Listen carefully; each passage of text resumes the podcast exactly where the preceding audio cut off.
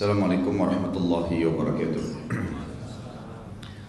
Alhamdulillah, kalimat yang tidak pernah henti-henti diucapkan oleh orang yang beriman kepada Allah Subhanahu wa Ta'ala, dan memang kalimat yang paling layak diucapkan oleh setiap makhluk, bukan hanya manusia, jin, hewan-hewan, tumbuh-tumbuhan, karena memang la ilaha illallah.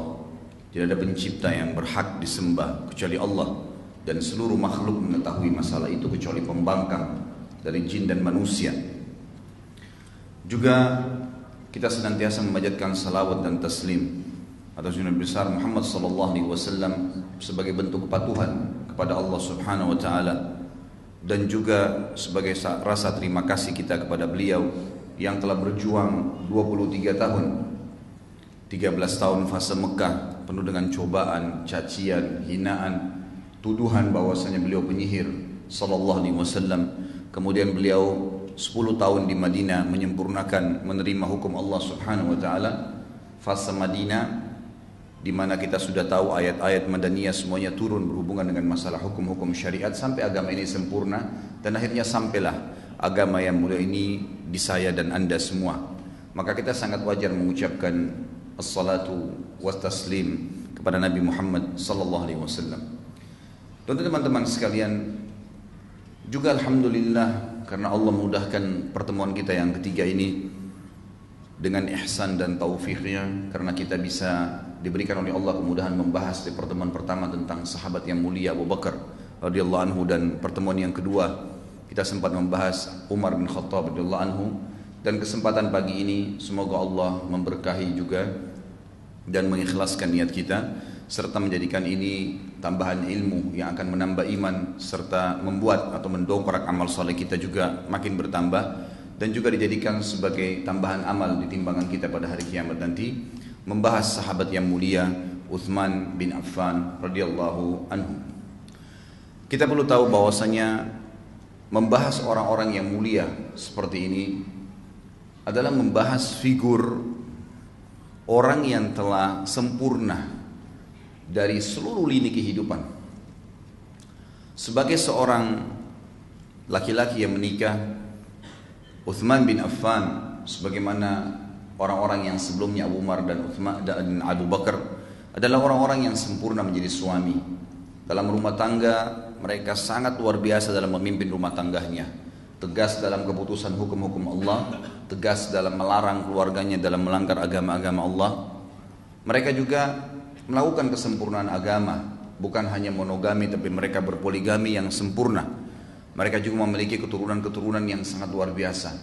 Banyak di antara keturunan-keturunan mereka menjadi ulama dan juga menjadi orang-orang saleh, serta keturunan yang tidak sedikit jumlahnya, sehingga kaum muslimin bertambah. Kemudian mereka juga seorang pengusaha. Mereka orang-orang yang berhasil dari sisi bisnisnya.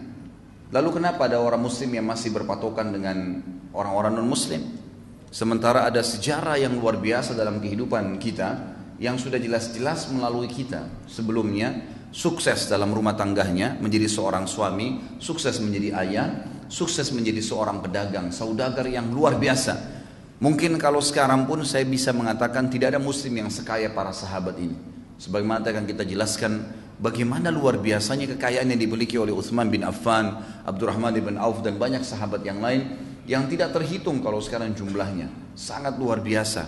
Dan itu akan kita lihat juga bagaimana peran mereka dalam berinfak di jalan Allah Subhanahu wa Ta'ala, sehingga harta tersebut makin banyak berkahnya.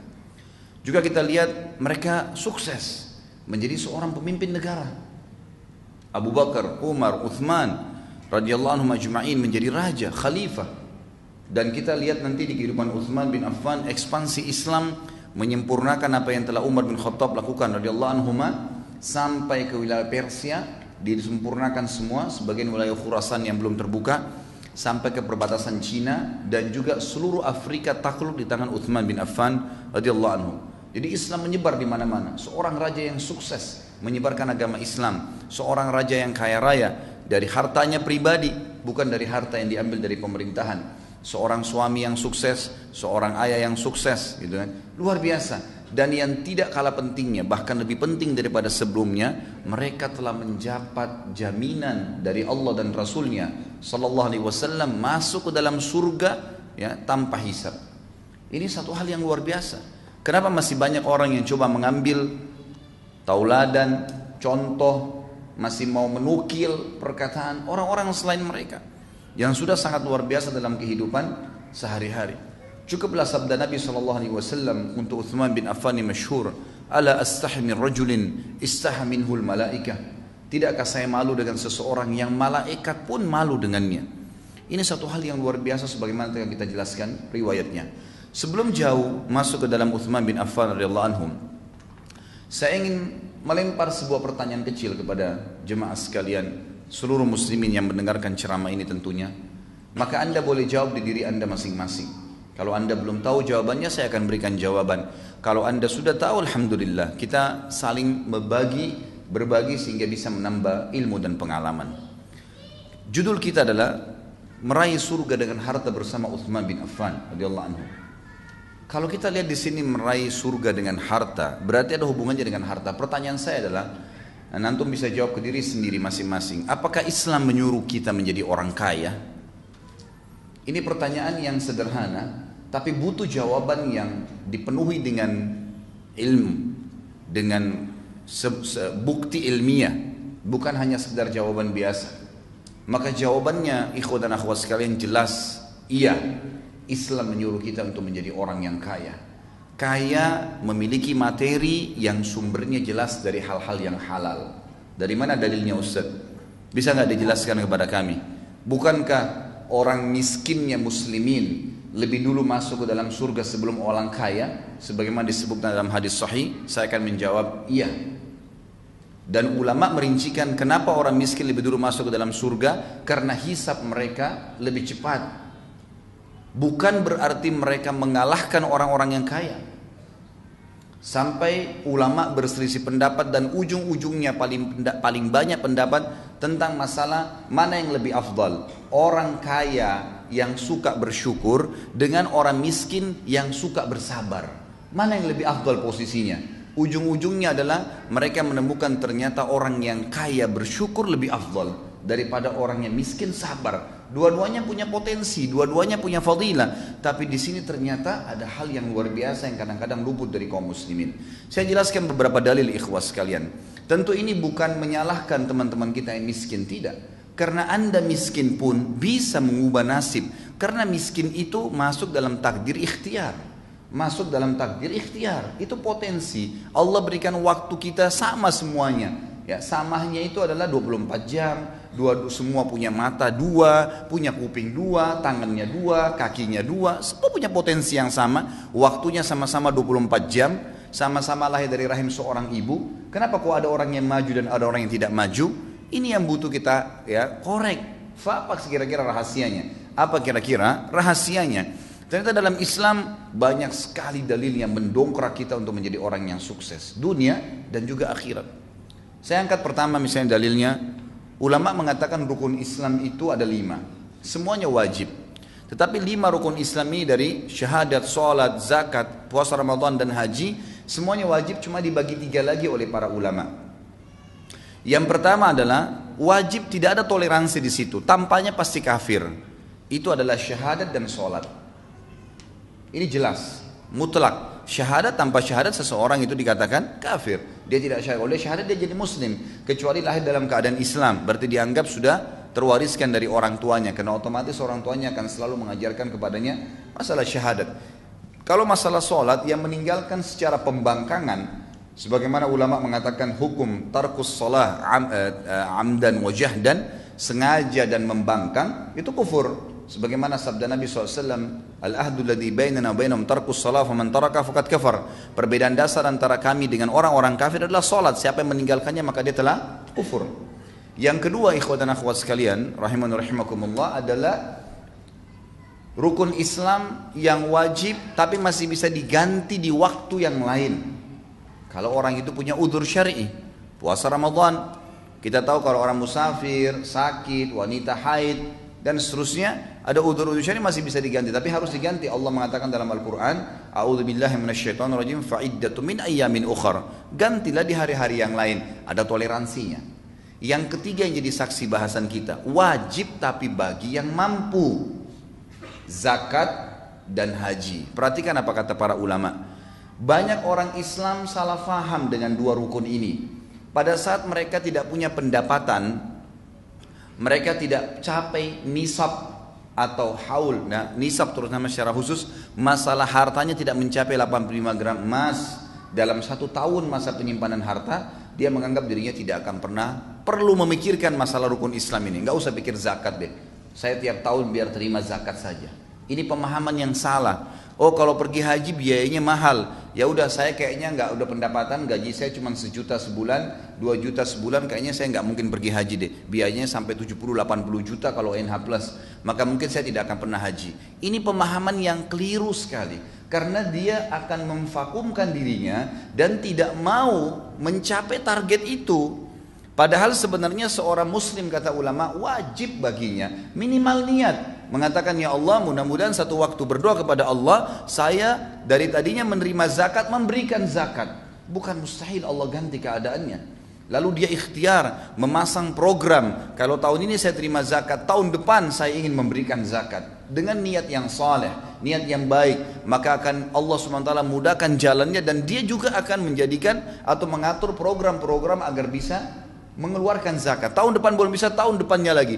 Yang penting, ya Allah, jangan buat saya meninggal kecuali saya sudah mengeluarkan zakat. Itu sebuah niat yang tulus. Begitu pula dengan haji. Ya Allah, sebelum saya meninggal saya ingin mengerjakan haji. Tahun depan, dua tahun lagi, tiga tahun lagi, mulai menabung. Allah subhanahu wa taala berkahi. Berapa banyak orang yang menabung, ikhwah akhwat sekalian. Subhanallah, dananya baru sepuluh juta, tapi karena ada temannya, ada kerabatnya yang tahu dia nabung untuk haji, lalu dilengkapkan pada tahun depannya. Sudah kamu pergi haji, saya biayain selebihnya. Itu banyak terjadi. Akhirnya kan terpenuhi rukun Islamnya dengan niat dan tekad yang baik. Ini penting sekali. Dan ini sekaligus mendobrak ya pemahaman umat Islam bahwasanya lebih baik ya dalam keadaan miskin dan susah daripada keadaan kaya. Ini pemahaman yang salah. Dan Anda semua mampu untuk keluar daripada belenggu itu sebenarnya.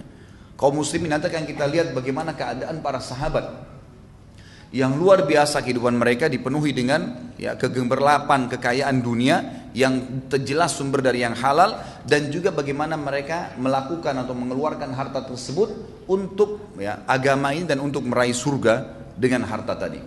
Dalil yang kedua, ikhwah akhwat sekalian, tentang masalah pentingnya orang menjadi orang yang kaya sebenarnya, punya pendapatan. Kaya ini relatif ya. Bukan berarti orang sudah punya triliunan rupiah. Kaya itu ulama berikan definisi adalah orang yang sehat badannya, kemudian punya pendapatan yang mencukupi untuk kebutuhan dia, dan juga bisa mengeluarkan untuk sedekah. Itu sudah kaya namanya. Karena dia sudah punya pendapatan untuk keluarkan, jadi dia sudah tidak butuh bantuan orang. Itu namanya kaya. Jadi ini relatif. Jangan difahamin berarti Ustadz tuntun supaya kita jadi seorang miliarder. Bukan itu maksudnya. Tapi Anda sudah punya pendapatan yang mencukupi hidup Anda dan bisa leluasa membantu orang lain walaupun sebatas kemampuan kita. Itu sudah kaya namanya. Sebuah hadis Bukhari bahwasanya telah datang sahabat-sahabat yang miskin kepada Nabi shallallahu alaihi wasallam. Sebagian mereka datang lalu berkata, ya Rasulullah, sahabat-sahabat kami yang kaya banyak sekali di Madinah ini, mereka mengalahkan kami dari sisi pahala. Mereka so, Kami sholat, mereka sholat. Kami puasa, mereka puasa. Kami e, mengerjakan apa saja ya, kegiatan berjihad, mereka berjihad. Artinya mereka melakukan apa yang kami lakukan, semua dapat pahalanya sama. Tapi mereka mengungguli kami karena mereka bersedekah dengan harta mereka. Kami nggak punya itu ya Rasulullah. Ajarkan kepada kami perbuatan, amal yang kalau kami kerjakan kami bisa menyaingi mereka dari pahala sedekah mereka itu. Kata Nabi shallallahu alaihi wasallam, bacalah Subhanallah tiga puluh tiga, Alhamdulillah tiga puluh tiga, Allahu Akbar tiga puluh tiga. Hadis ini kebetulan tidak dikaitkan dengan masalah sholat. Umumnya gitu kan, sebagaimana ada hadis yang serupa pernah Fatima meminta kepada Nabi shallallahu alaihi wasallam untuk diberikan seorang pembantu untuk membantu beliau. Lalu kata Nabi shallallahu alaihi wasallam, wahai Fatima, maukah saya ajarkan kepada kamu perbuatan yang mengalahkan pembantu itu, mengalahkan, menghilangkan rasa capekmu? Bacalah Subhanallah tiga puluh tiga, Alhamdulillah, Allahu Akbar tiga puluh tiga. Hadis yang serupa tadi terjadi pada awal saya bahaskan. Maka sahabat-sahabat miskin ini pulang lalu mengamalkan. Tidak lama kemudian dalam hadis Bukhari dikatakan mereka datang kembali lalu berkata, ya Rasulullah, sahabat-sahabat kami yang kaya mendengarkan sabda Anda dan mengamalkan juga. Artinya apa? Mereka ngalahin kali. Mereka mengalahkan lagi kami dari sisi pahala. Karena zikir itu pun diamalin sama mereka. Apa jawaban Nabi shallallahu alaihi wasallam? Diberikan kiat yang lain, ya, diberikan ke jalan keluar yang lain seperti tadi diajarkan zikir itu. Jawaban Nabi shallallahu alaihi wasallam sederhana, memotivasi sahabat yang miskin. Dzalika fadlullahi yu'tihi man yasha. Itu karunia Allah yang Allah kasih kepada siapa yang dia mau. Maksudnya teman-teman sekalian, mintalah kalian kepada Allah agar bisa bersama-sama dengan orang-orang yang kaya itu. Coba cari karunianya Allah subhanahu wa ta'ala. Jangan vakum, bergerak. Dalam pepatah bahasa Arab dikatakan fa'inna haraka baraka, fa'inna fi harakatin baraka. Setiap gerak upaya Allah akan nilai dan Allah akan berikan berkah. Yang salah kalau seorang muslim vakum. Bahkan kadang-kadang subhanallah kerja di sebuah tempat yang haram, lalu mengatakan saya mau makan apa ya kalau saya keluar dari sini. Subhanal Khaliq. Lalu anda waktu di rahim ibu anda selama sembilan bulan pernah berpikir gak makan dari mana? Ibu kita setengah mati ngunyah makanan, lalu kita mengambil saripatinya. Dia setengah mati minum yang bergizi, ya, yang nutrisi tinggi dan seterusnya. Kita cuma ambil saripatinya. Sembilan bulan kita nggak pernah pikir makan dari mana. Waktu kita masa anak-anak, belasan tahun, bahkan mungkin anda sampai S M P, S M A, itu anda tidak pernah berpikir dari mana orang tua kita dapat uang. Kita cuma tahu butuh bayar ini, butuh beli ini, dan seterusnya. Cuma mengeluh saja dan dibelikan. Dari mana anda pernah berpikir kah dari mana uangnya? Kita makan terus bertahun-tahun. Kenapa setelah dua tahun, tiga tahun kerja di sebuah instansi yang haram secara agama, konsekuensi tanggung jawabnya besar hari kiamat, lalu anda mengatakan kalau saya keluar saya mau kerja di mana? Subhanallah. Dulu masih bayi, belum belum belum punya titel sarjana, tidak pernah takut. Sekarang sudah sarjana, ketakutan. Mana iman dan amal soleh kita? Mana keyakinan kepada Allah subhanahu wa ta'ala? Maka ini harus difahami ikhwan dan akhwat sekalian, bahwasanya Allah azza wa jalla akan, ya, menentukan dan memastikan janjinya sebagaimana Allah berfirman, a'udzubillahi minasyaitonirrajim, innallaha la yughayyiru ma biqaumin hatta yughayyiru ma bi anfusihim. Allah enggak akan ubah keadaan satu kaum sampai mereka sendiri mengubah diri mereka. Harus berupaya, berusaha, baru Allah keluarkan, gitu kan? Orang sakit, kata ulama, lebih cepat sembuh dengan dia ikhtiar. Coba tanya, konsultasi sama dokter, minum obat, ikhtiar, bertanya, daripada orang yang vakum duduk tidur nanti sembuh sendiri, gitu kan? Pasti berbeda. Maka harus seseorang itu bergerak di dalam agama Islam. Ini jelas sekali. Ini jelas sekali. Baik, contoh yang ketiga, secara rasional saja saya kasih. Masjid ini sekarang saya ceramah, antum dengar. Kita semua insya Allah dapat pahala kalau ikhlas kepada Allah subhanahu wa ta'ala. Dan semoga Allah tanamkan dalam hati kita keikhlasan itu. Hadir di masjid, sholat tahiyat masjid, kita nunggu antara sholat dengan sholat, ini juga termasuk insya Allah sampai duhur nanti. Kemudian hadir di majelis ilmu, banyak sekali fadilah yang kita dapatkan nih. Saya sering kasih contoh di pengajian saya teman-teman sekalian. Kalau saya sholat, lalu teman saya juga di sebelah sholat, saya mengajak dia, tadi dia nggak sholat, saya panggil, ayo sholat ya, dia sholat. Saya dapat pahala, misal contoh saja dikasih pahala sama Allah seratus. Dia juga dapat pahala seratus karena dia sholat, gitu kan? Dua-dua dapat pahala. Tapi saya karena mengajak dia dikasih pahala sama Allah seratus persis pahala dia, tanpa dikurangin dari pahala dia. Plus bonus saya dapat dua ratus karena ngajak orang. Tapi pernah gak kita berpikir bahwasanya orang yang bangun masjid ini panen pahala semua orang yang sholat? Artinya dari mana orang bisa bangun masjid? Dari harta, ikhwah sekalian. Harus punya uang, harus punya pendapatan. Tapi pendapatannya sumbernya halal, keluarnya jelas kemana. Bukan dipakai foya-foya. Bangun masjid.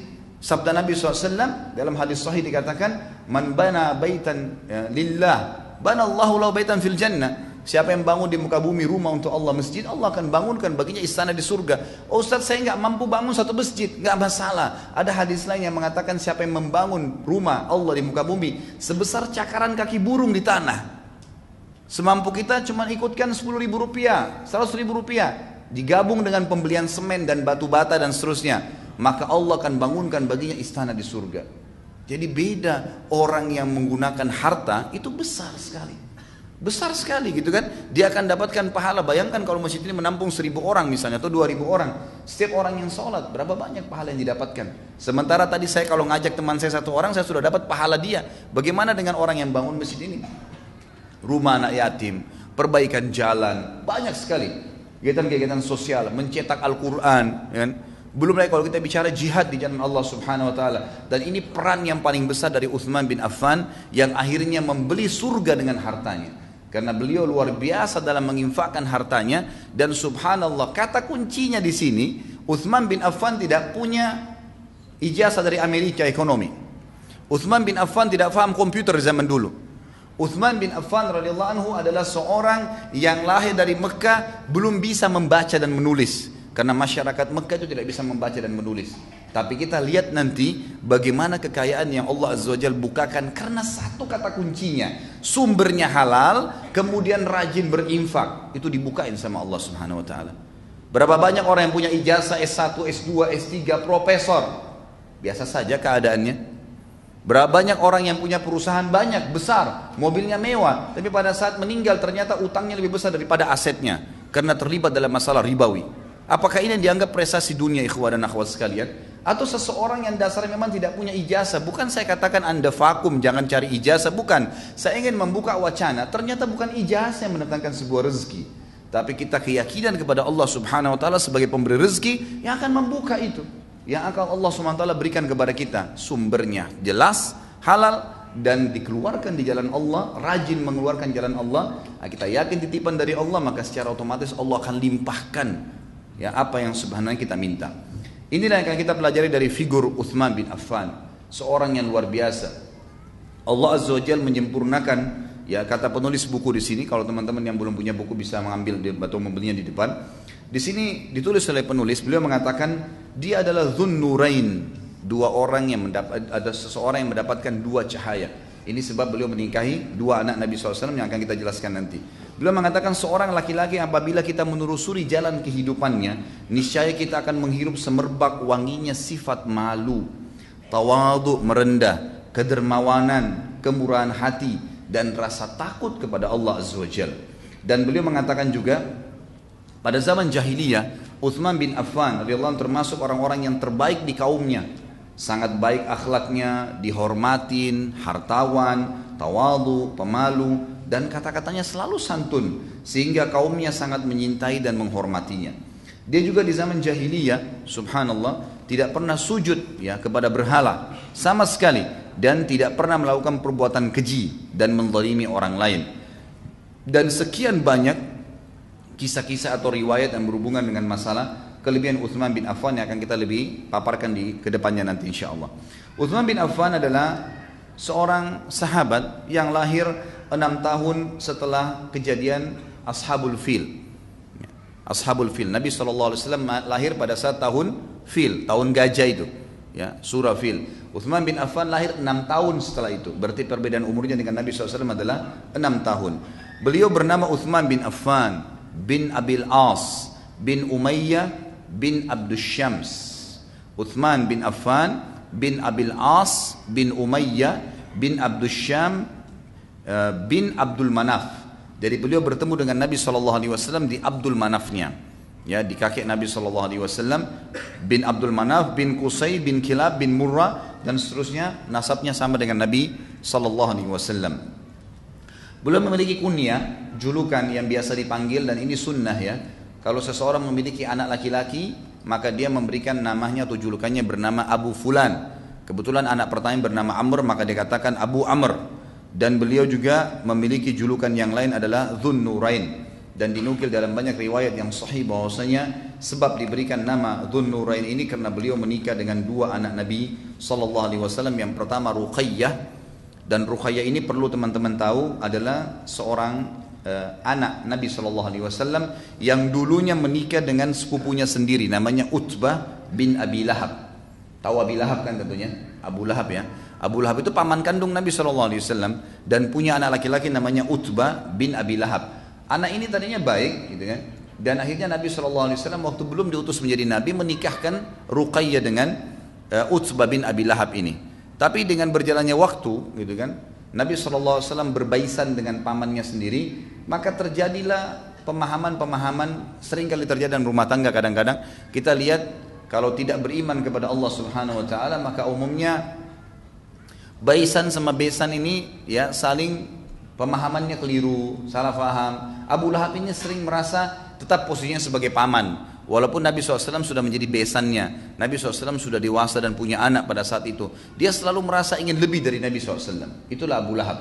Maka pada saat Nabi shallallahu alaihi wasallam diutus menjadi nabi, secara otomatis Abu Lahab pun harus tunduk dengan pendapat Nabi shallallahu alaihi wasallam. Ini yang membuat Abu Lahab tidak mau beriman, dan akhirnya dia pun menyuruh anaknya Utbah untuk menceraikan Ruqayyah, gitu kan? Menceraikan Ruqayyah. Sebelumnya memang Uthman bin Affan dalam beberapa atsar disebutkan sempat tertarik dengan Ruqayyah ini, karena memang Uthman bin Affan ini, teman-teman sekalian, memiliki kelebihan fisik yang luar biasa. Beliau memang terkenal jarbu sama dengan Nabi shallallahu alaihi wasallam, tidak terlalu tinggi, tidak terlalu pendek, artinya memang sedang tingginya. Wajahnya sangat tampan, hidungnya mancung, giginya rapi, kekar tubuhnya, berjenggot lebat, kulitnya sawo matang, dan memiliki lengan betis yang besar, ya, dan rambut beliau lebat serta jenggot yang lebat dimiliki oleh radhiyallahu anhu. Jadi beliau memang memiliki tubuh yang sangat kekar. Dan Ali radhiyallahu anhu sempat ditanya pada saat itu, dikatakan bagaimana atau beritahukan kepada kami tentang Uthman bin Affan. Dia berkata, dialah seorang laki-laki yang dipanggil di kalangan malaikat dengan gelar Dzun Nurain atau pemilik dua cahaya, karena menikahi Ruqayyah. Dan setelah perang Badr terjadi tahun dua Hijriah, Ruqayyah meninggal dunia, lalu Nabi shallallahu alaihi wasallam menikahkan dia dengan Ummu Kalthum radhiyallahu anhum ajma'in. Abdullah bin Mas'ud berkata, tiga orang dari Quraisy yang sangat terkenal di masa jahiliyah dan setelah Islam dengan ketampanan dan kemuliaan akhlaknya, itu adalah Abu Bakar, Uthman bin Affan, dan Abdullah ibn Rawaha radhiyallahu anhum ajma'in. Baik, kita lihat di sini masuk lebih dalam tentang bagaimana masuk Islamnya Uthman bin Affan radhiyallahu anhu. Uthman bin Affan memiliki seorang tante yang terkenal, dan akhirnya tantenya ini juga sempat masuk Islam, bernama Saudah binti Quraiz radhiyallahu anha.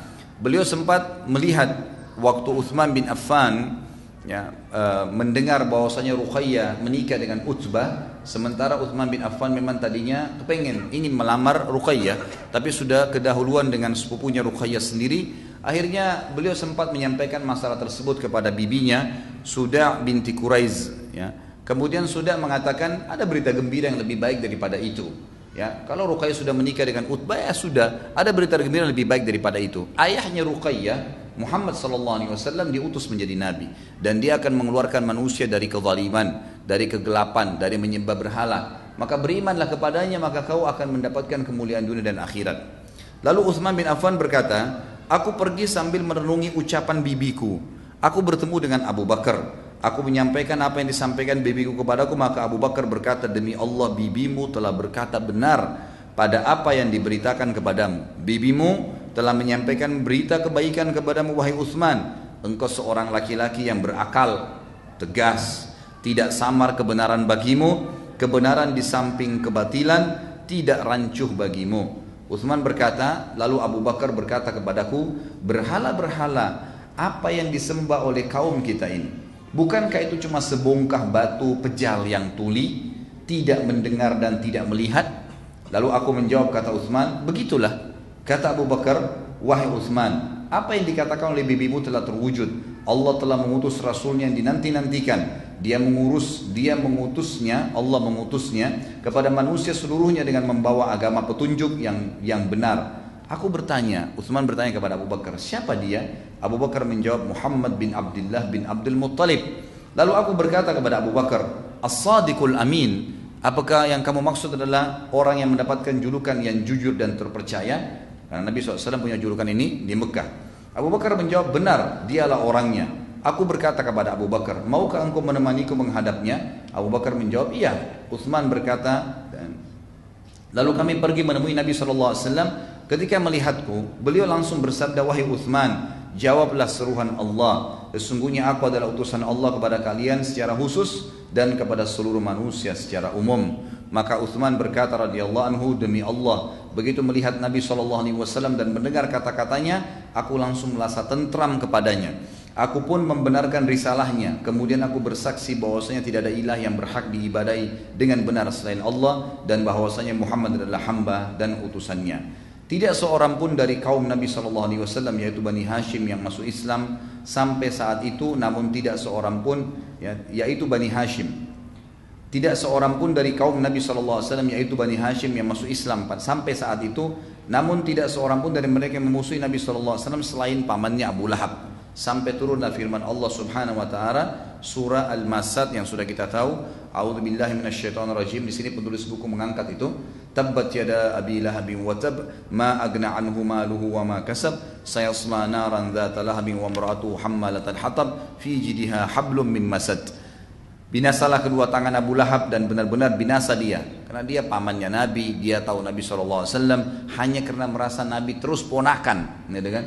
Harus dibawa dia dan tidak mau mendengar perkataannya, maka tidak berguna baginya harta yang dia miliki dan apa yang dia usahakan. Kelak dia pasti akan masuk ke dalam api neraka yang bergejolak, dan begitu pula istrinya, pembawa kayu bakar, Ummu Jamil namanya, penyebar fitnah. Di lehernya ada tali dari sabut yang dipintal. Maksudnya memang dia pada saat itu menyiapkan tali-tali untuk dibakar dan diletakkan di jalan-jalan yang akan dilewati oleh Nabi Sallallahu Alaihi Wasallam. Maka karena terjadi tadi seperti saya katakan perseteruan antara Nabi shallallahu alaihi wasallam, jadi sebetulnya antara Abu Lahab ya, Nabi shallallahu alaihi wasallam biasa saja, tidak pernah membenci Abu Lahab dan tetap saja biasa. Dan akhirnya Abu Lahab yang menyuruh anaknya Utbah untuk menceraikan Ruqayyah. Mendengar berita tersebut, maka Uthman bin Affan yang tadinya memang ingin menikahi Ruqayyah, tidak menunggu waktu, setelah masuk Islam langsung melamar Ruqayyah. Kata penulis, Uthman termasuk pemuda Quraisy yang berwajah tampan, sebanding dengan Ruqayyah yang juga cantik, menawan dan mempesona, sehingga ketika Ruqayyah dipertemukan dengan Uthman, ada yang berkata, dan ini masyhur dalam pepatah bahasa Arab yang mengatakan, sepasang suami yang paling indah dilihat oleh manusia adalah Ruqayyah dan suaminya Uthman. Satu hari dalam riwayat disebutkan, dan ini riwayat disebutkan oleh Al-Haythami, berkata riwayat ini disebutkan oleh Tabarani dan rawi-rawinya semuanya thiqat. Nabi shallallahu alaihi wasallam setelah menikahkan Ruqayyah dengan Uthman bin Affan radhiyallahu anhuma, maka satu hari Nabi shallallahu alaihi wasallam masuk ke rumah mereka dan menemukan Ruqayyah sedang menyisir dan membasuh rambut Uthman. Dan ini sebuah tradisi yang sering dikerjakan oleh para sahabiat Nabi. Ini mungkin yang kadang-kadang tidak dilakukan oleh banyak muslimat sekarang. Mereka mengurus suami mereka sampai pada basuhan rambut, menyisir rambut, dan kita tahu hadis Bukhari bagaimana Nabi shallallahu alaihi wasallam kalau menyisir rambut seringkali menyuruh Aisyah radhiyallahu anha. Pada saat beliau iktikaf pun beliau sering memasukkan kepalanya ya ke rumahnya lalu membiarkan Aisyah untuk menyisir rambut tersebut. Dan kita dengar juga Asma binti Abi Bakar radhiyallahu anha ya, yang luar biasa, beliau mengatakan, aku mengurus seluruh yang berhubungan dengan Zubair, suaminya Zubair bin Awwam yang dia masuk surga, dari apapun yang berhubungan dengan badannya gitu kan, sampai kepada mengganti sepatu kudanya. Dan ini saking luar biasanya mereka mengejar surga dari para suami mereka. Waktu Nabi shallallahu alaihi wasallam melihat Ruqayyah melakukan hal tersebut, membasuh rambut Uthman lalu menyisirnya, beliau bersabda, ya bunayyah ahsini ila abi Abdillah fa innahu ashbahu ashabi bi khuluqa. Wahai putriku, berbuat baiklah kepada Abu Abdillah. Dan riwayat ini juga diangkat oleh para ulama, dikatakan berarti lebih tepat julukan Uthman ada dua, ada Abu Amr dan ada Abu Abdillah. Tapi Nabi shallallahu alaihi wasallam memanggilnya dengan Abu Abdillah. Dan Abdullah ini sebenarnya adalah anak ya jadi uh, dari Uthman yang kedua. Tapi Nabi shallallahu alaihi wasallam memanggilnya dengan Abu Abdillah. Wahai putriku, berbuat baiklah, selalulah melayani Abu Abdillah dengan baik, karena dia adalah sahabatku yang paling mirip akhlaknya dengan aku. paling mirip akhlaknya dengan aku. Berarti di sini jaminan dari Nabi Shallallahu Alaihi Wasallam menunjukkan akhlaknya Uthman bin Affan seperti Nabi Shallallahu Alaihi Wasallam. Di antara perilaku setelah menikah dengan Ruqayyah yang dilakukan oleh Uthman bin Affan radhiyallahu anhu adalah beliau banyak membantu Nabi Shallallahu Alaihi Wasallam dengan harta yang dimiliki, karena beliau adalah seorang pengusaha. Dan perlu kita tahu, dulu di Mekah itu ada semacam komplek perumahan, ya. Jadi sekitar situ memang rata-rata pesaudagar Mekah yang tinggal. Di situ ada Khadijah, kemudian ada Abu Bakar, ada Uthman, kemudian ada juga Abdurrahman bin Auf. Jadi mereka berdekatan rumahnya semua. Dan kita sudah tahu juga pada saat saya membahas Abu Bakar, bagaimana Abu Bakar mengenal Nabi shallallahu alaihi wasallam justru setelah Nabi shallallahu alaihi wasallam menikah dengan Khadijah dan tinggal berdekatan rumahnya dengan Abu Bakar. Begitu pula dengan Uthman bin Affan yang akhirnya mudah dijangkau oleh Abu Bakar karena tetangganya, dan diajak akhirnya beriman kepada Nabi shallallahu alaihi wasallam. Pada saat telah beriman, maka Nabi shallallahu alaihi wasallam setelah melihat kaum muslimin di Mekah tersiksa, tidak ada bantuan, tidak ada pertolongan, masih Allah subhanahu wa taala masih menguji mereka di awal-awal Islam. Dan kita perlu juga garis bawahi ikhwan akhwat sekalian, ini kita kalau mau membahas tentang sahabat, Demi Allah, ikhwan akhwat sekalian, kita ini tidak ada apa-apanya sama sekali. Subhanallah, saya tidak bisa habis pikir. Semoga Allah berikan hidayah. Bagaimana ada orang yang mencaci maki para sahabat, menghina para sahabat, bahkan mengkafirkan mereka. Saya ingin tanya dari hati saya yang tulus, menanyakan kepada teman-teman yang belum mendapatkan petunjuk itu. Apakah anda kalau hidup di zaman Nabi shallallahu alaihi wasallam, di zaman dulu tidak ada media, nggak ada lampu, tan rumah masih dari tanah liat, ada seseorang yang buta huruf, tidak bisa baca, tidak bisa tulis, ngaku sebagai Nabi? Jujur tanya, jawab. Eh, jawab pertanyaan saya, apakah anda akan beriman kepada Nabi shallallahu alaihi wasallam? Di sini semua yang hadir di masjid, ikhwan sekalian, saya tanya diri saya sendiri. Saya pun sempat meragukan diri saya sendiri. Kalau saya hidup di zaman Nabi shallallahu alaihi wasallam, apakah saya akan beriman pada beliau? Itu sulit sekali, orang yang buta huruf, gak bisa baca, gak bisa nulis. Di, di Mekah belum ada media. Sekarang ini kita beriman kepada risalah beliau shallallahu alaihi wasallam, luar biasa. Karena Quran sudah sempurna, sudah ada terjemahan dalam bahasa Indonesia, dalam beragam macam bahasa. Masjid sudah banyak, dai-dai sudah banyak, buku-buku agama sudah banyak. Orang tua kita dasarnya Muslim, gampang sekali masuk Islam. Bayangkan kalau zaman dulu, nggak gampang menjadi seorang sahabat tuh. Luar biasa kedudukan mereka di mata Allah subhanahu wa ta'ala. Dan memang sangat wajar kalau Allah memilih mereka menjadi hidup di zaman itu, karena mereka adalah orang yang paling layak membela Nabi shallallahu alaihi wasallam. Kita subhanallah kadang-kadang dibangunkan subuh saja, kadang-kadang masih sulit. Sholat malamnya masih kadang-kadang dikejar, kadang-kadang tidak. Zikir pagi sorenya masih terbengkalai. Terus kemudian kita mau berbicara masalah beriman kepada risalah Nabi shallallahu alaihi wasallam di zaman awal-awal Islam, di mana masih sulit Islam itu untuk bisa diterima. Itu nggak mudah gitu. Tapi bagaimana akal-akal sehat mereka membawa mereka dengan hati-hati mereka yang masih bersih, belum tercoreng dengan beragam macam pemahaman-pemahaman yang keliru, hanya sekedar melihat kaumnya menyembah berhala, membuat akhirnya mereka beriman kepada risalah Nabi shallallahu alaihi wasallam. Pada saat Nabi shallallahu alaihi wasallam melihat keadaan Mekah terdesak, maka beliau mendapat perintah dari Allah subhanahu wa taala untuk mengizinkan muslimin hijrah ke negeri Habasyah. Habasyah, negeri yang sekarang disebutkan dengan Ethiopia di Afrika. Waktu itu ada seorang raja di sana yang diberi, berdapat julukan Najasyi.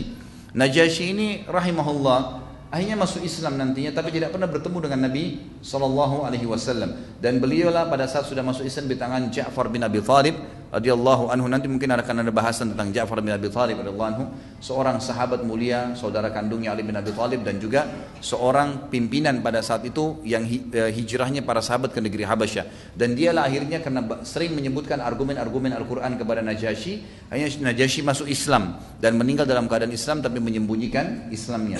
Dan Najasyi ini sempat menikahkan dan melamar Zainab binti Jahash radhiyallahu anha, istri Nabi shallallahu alaihi wasallam, pada saat itu ada di Habasyah. Ya, pada saat uh, beliau meninggal suaminya lalu dinikahi oleh Nabi shallallahu alaihi wasallam. Ringkas cerita, hijrah ke negeri Habasyah ini sebuah ibadah pada saat itu. Dan pada saat Nabi shallallahu alaihi wasallam mengiklankan hijrah ke Habasyah, berhijrahlah kalian, maka yang paling pertama menjawab seruan hijrah adalah Uthman bin Affan radhiyallahu anhu dan istrinya Ruqayyah radhiyallahu anha. Makanya di dalam statement yang jelas Abdullah bin Umar berkata radhiyallahu anhu, orang yang paling pertama hijrah di jalan Allah adalah Uthman bin Affan dan istrinya Ruqayyah setelah Lut alaihissalam, Nabi Lut. Di sini dikatakan oleh penulis, ya, Uthman bin Affan pada saat itu hijrah bersama dengan kaum muslimin dan dialah yang paling pertama menjawab seruan tersebut. Namun setelah berjalan beberapa waktu, Utsman bin Affan dan Ruqayyah merindukan Nabi shallallahu alaihi wasallam, maka mereka pun akhirnya kembali ke Mekah dan sepakat untuk menghadapi cobaan-cobaan yang ada bersama muslimin, lalu kemudian mengikuti hijrah ke Madinah bersama Nabi shallallahu alaihi wasallam. Nabi shallallahu alaihi wasallam dalam sebuah riwayat yang sahih diceritakan bahwasanya beliau uh, pada saat tiba tahun dua Hijriah mulai menyusun pasukan, kemudian mulai menyerang kafilah-kafilah Quraisy. Kafilah-kafilah Quraisy ini yang banyak membawa dagangan-dagangan ke negeri, beli belanja dari membawa uh, uang dari Mekah ke negeri Syam, lalu belanja dagangan dibawa kembali ke Mekah. Dan sudah pernah saya jelaskan, kalau anda ikutin sirah, pengajian saya sirah ada juga di YouTube, sudah diangkat alhamdulillah, di web juga ada. Maka yang, yang saya jelaskan, Madinah itu berada di wilayah utaranya Mekah. Jadi kalau kita lihat Mekah dulu di petah itu, kemudian Madinah di atasnya, kemudian negeri Syam di atasnya. Maka orang-orang Quraisy zaman dulu tidak ada jalur lain.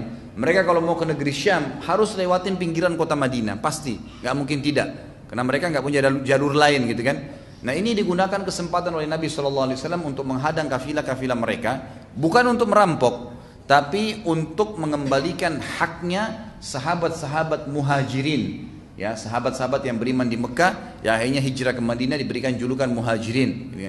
Orang-orang muhajirin ini banyak sekali pada saat mereka hijrah, seperti Abdurrahman bin Auf radhiyallahu anhu, beliau kaya raya, istrinya, anaknya nggak ada yang mau ikut ke Madinah, nggak mau masuk Islam, lalu seluruh hartanya diambil, dagangannya semua diambil, dia termasuk orang yang terkaya di Mekah. Dan banyak sahabat-sahabat yang lain seperti itu keadaannya, diambil seluruh hartanya di Mekah oleh orang-orang Quraisy. Maka Nabi shallallahu alaihi wasallam ingin mengembalikan haknya kaum muslimin, sekaligus menunjukkan kepada orang-orang kafir bahwasanya sudah saatnya sekarang kejahatan-kejahatan kalian akan dibalas bila kalian memang melakukannya. Maka dibentuklah pasukan tersebut dan akhirnya terjadilah perang Badr. Pada saat akan terjadi perang Badr, saya tidak membahas perang Badrnya, dan ini perang Badr adalah perang yang luar biasa dalam Islam, perang yang disebutkan oleh Allah Subhanahu wa taala dalam Al-Quran secara khusus itu kan sebagai peperangan yang besar dan juga pembedaan antara kebenaran dan kebatilan. Makanya Allah Subhanahu wa taala memberikan kemenangan kepada kaum muslimin pada saat itu. Perang Badar, semua yang hadir pada saat itu, maka Allah sudah ampunin dosanya setelah perang Badar. Semua orang yang hadir di Badar pada saat itu tiga ratus tiga belas orang sahabat, tiga ratus empat belas bersama Nabi shallallahu alaihi wasallam. Setelah selesai perang Badar, kalau yang tidak sempat mati syahid, berbuat dosa apapun setelah itu diampuni oleh Allah Subhanahu wa taala. Gitu kan? Jadi semua ahli Badr ini luar biasa punya kedudukan.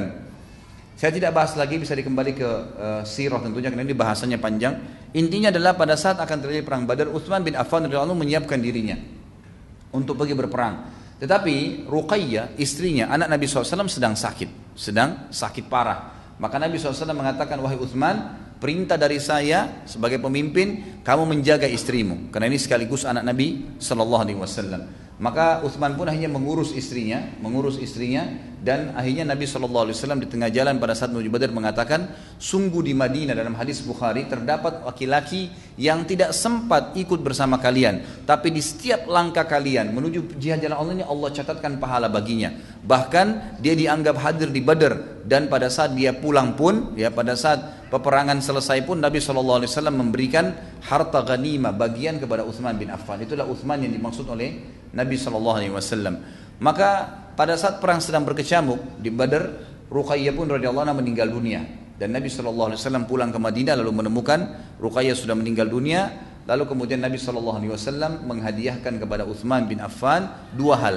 Yang pertama, beliau memberikan bagiannya dari harta rampasan perang Badar dan menyampaikan berita gembira bahwasanya Allah, karena dia mentaati perintah Rasulnya Muhammad shallallahu alaihi wasallam untuk mengurus Ruqayyah, di sini bukan hanya sekedar Ruqayyahnya, tapi karena ada perintah Nabi shallallahu alaihi wasallam. Maka karena dia mengerjakan itu, Allah Subhanahu Wa Taala mencatatkan baginya pahala Badar lengkap. Begitu pula diberikan harta rampasan perang, maka diberikanlah haknya. Lalu yang kedua, Nabi shallallahu alaihi wasallam menikahkan Uthman bin Affan dengan adiknya Ruqayyah yang bernama Ummu Kalthum, ya Ummu Kalthum radhiyallahu anhum ajma'in. Kalau Ruqayyah sudah pernah menikah sebelumnya, kalau Ummu Kalthum memang masih gadis dan belum pernah menikah. Dinikahkanlah Nabi shallallahu alaihi wasallam, Nabi shallallahu alaihi wasallam menikahkan dia dengan Ummu Kalthum. Lalu apa sabda Nabi shallallahu alaihi wasallam? Dan ini sebuah fadilah yang tidak dimiliki oleh semua laki-laki. Bahkan Abu Bakar pun radhiyallahu anhu tidak memiliki fadilah ini. Apa kata Nabi shallallahu alaihi wasallam dalam hadis sahih? Kata beliau, wahai muslimin, nikahkanlah anak-anak perempuan kalian dengan Uthman bin Affan, karena saya tidak nikahkan kedua anak perempuan saya dengannya, kecuali karena wahyu dari langit. Artinya memang Allah yang suruh seluruh umat Islam yang hidup pada masa itu. Tentu kalau sudah meninggal Uthman bin Affan sudah nggak ada lagi ya perintah ini. Tapi dikatakan seluruh Muslim pada saat itu diperintahkan untuk menikahkan anak perempuan mereka ya dengan Uthman bin Affan, karena memang itu perintah dari langit. Tidak ada laki-laki di muka bumi ini ya kecuali nabi-nabi tentunya, yang Allah Subhanahu wa taala perintahkan menjadi sebuah bagian daripada syariat nabinya untuk menikahkan seorang laki-laki dengan anak perempuan muslimin, kecuali Uthman bin Affan radhiyallahu anhu. Ini sebuah fadilah yang luar biasa gitu. Ini sebuah fadilah yang luar biasa. Bahkan beliau bersabda bahwasanya kalau seandainya saya masih punya putri yang lain pada saat Ummu Kalthum pun meninggal, beberapa waktu kemudian Ummu Kalthum yang dinikahi oleh Uthman bin Affan meninggal dunia, maka Nabi shallallahu alaihi wasallam mengatakan, seandainya aku masih mempunyai putri yang ketiga, maka yang belum menikah, niscaya aku akan nikahkan dengan Uthman bin Affan radhiyallahu anhu majma'in. Para ulama mengatakan dalam sejarah tidak pernah ditemukan orang yang menikah dengan dua putri seorang nabi sekaligus selain Uthman bin Affan. Karena itulah dia diberikan julukan Dzun Nurain, dua cahaya. Dia adalah salah satu dari sepuluh sahabatnya yang masuk surga dan salah satu sahabat yang mengumpulkan Al-Quran, sebagaimana juga akan kita jelaskan nanti. Baik, kita lihat sekarang fadilah-fadilah Uthman radhiyallahu anhu. Apa manaqibnya, apa kelebihan-kelebihan dimiliki oleh beliau radhiyallahu anhu. Tentu ini sahabat atau para ulama selalu mengumpul dari para sahabat manaqib namanya ya, kelebihan-kelebihan yang bisa diambil pelajaran oleh kaum muslimin yang datang setelahnya. Garis bawah ikhwah akhwat sekalian, kisah-kisah sahabat yang seperti ini, dan saya sudah titik beratkan di pertemuan pertama waktu Abu Bakar radhiyallahu anhu. Kisah-kisah seperti yang akan kita bahas ini ikhwan akhwat sekalian bukan sebuah seremoni, bukan secara kebetulan sampai kepada kita, bukan. Bukan secara kebetulan si penulis buku menulis, kebetulan kita membahas pada kesempatan ini, kebetulan antum hadir dan dengar, bukan itu, bukan kebetulan. Tapi kata ulama, lebih peka kita memahami adalah Allah Azza wa Jalla menjaga kisah-kisah mereka dan disampaikan di kuping-kuping kita, makhluk-makhluk Allah yang beriman yang dikhususkan sehingga mendengar kisah-kisah mereka agar dicontohi, diciplak kehidupan mereka, diikutin, dan bukan mustahil kita mendapatkan jaminan surga bersama sahabat-sahabat yang mulia ini. Ditulis oleh atau penulis menyebutkan di sini poinnya adalah peran abadi dalam menyiapkan pasukan al-ushrah atau perang Tabuk. Tabuk ini sebuah lokasi tentu, sekarang masuk di kerajaan Saudi. Dulunya itu adalah tempat yang dikuasai oleh orang-orang Romawi. Dan itu adalah benteng orang-orang Romawi yang berada di Jazirah Arab, termasuk besar. Dan di benteng itu ter- terdapat kurang lebih dua ratus sampai tiga ratus ribu pasukan Romawi. Nabi Muhammad shallallahu alaihi wasallam pada saat ya, itu mengumandangkan jihad dan ingin mengekspansi Islam di luar daripada Hijaz, Mekah dan Madinah, gitu kan? Mau coba lebih jauh ke perang Tabuk. Maka Nabi shallallahu alaihi wasallam pun membentuk pasukan. Pada saat itu Nabi shallallahu alaihi wasallam mengajak, dan keadaan Madinah pada saat perang Tabuk itu betul-betul ada cobaan untuk kaum muslimin. Ya, ini yang membuat akhirnya banyak orang munafik nggak ikut. Karena pada saat itu kata penulis di sini, muslimin pada saat itu berat untuk keluar sebagian besar mereka karena pada saat itu buah-buahan memasuki masa panen.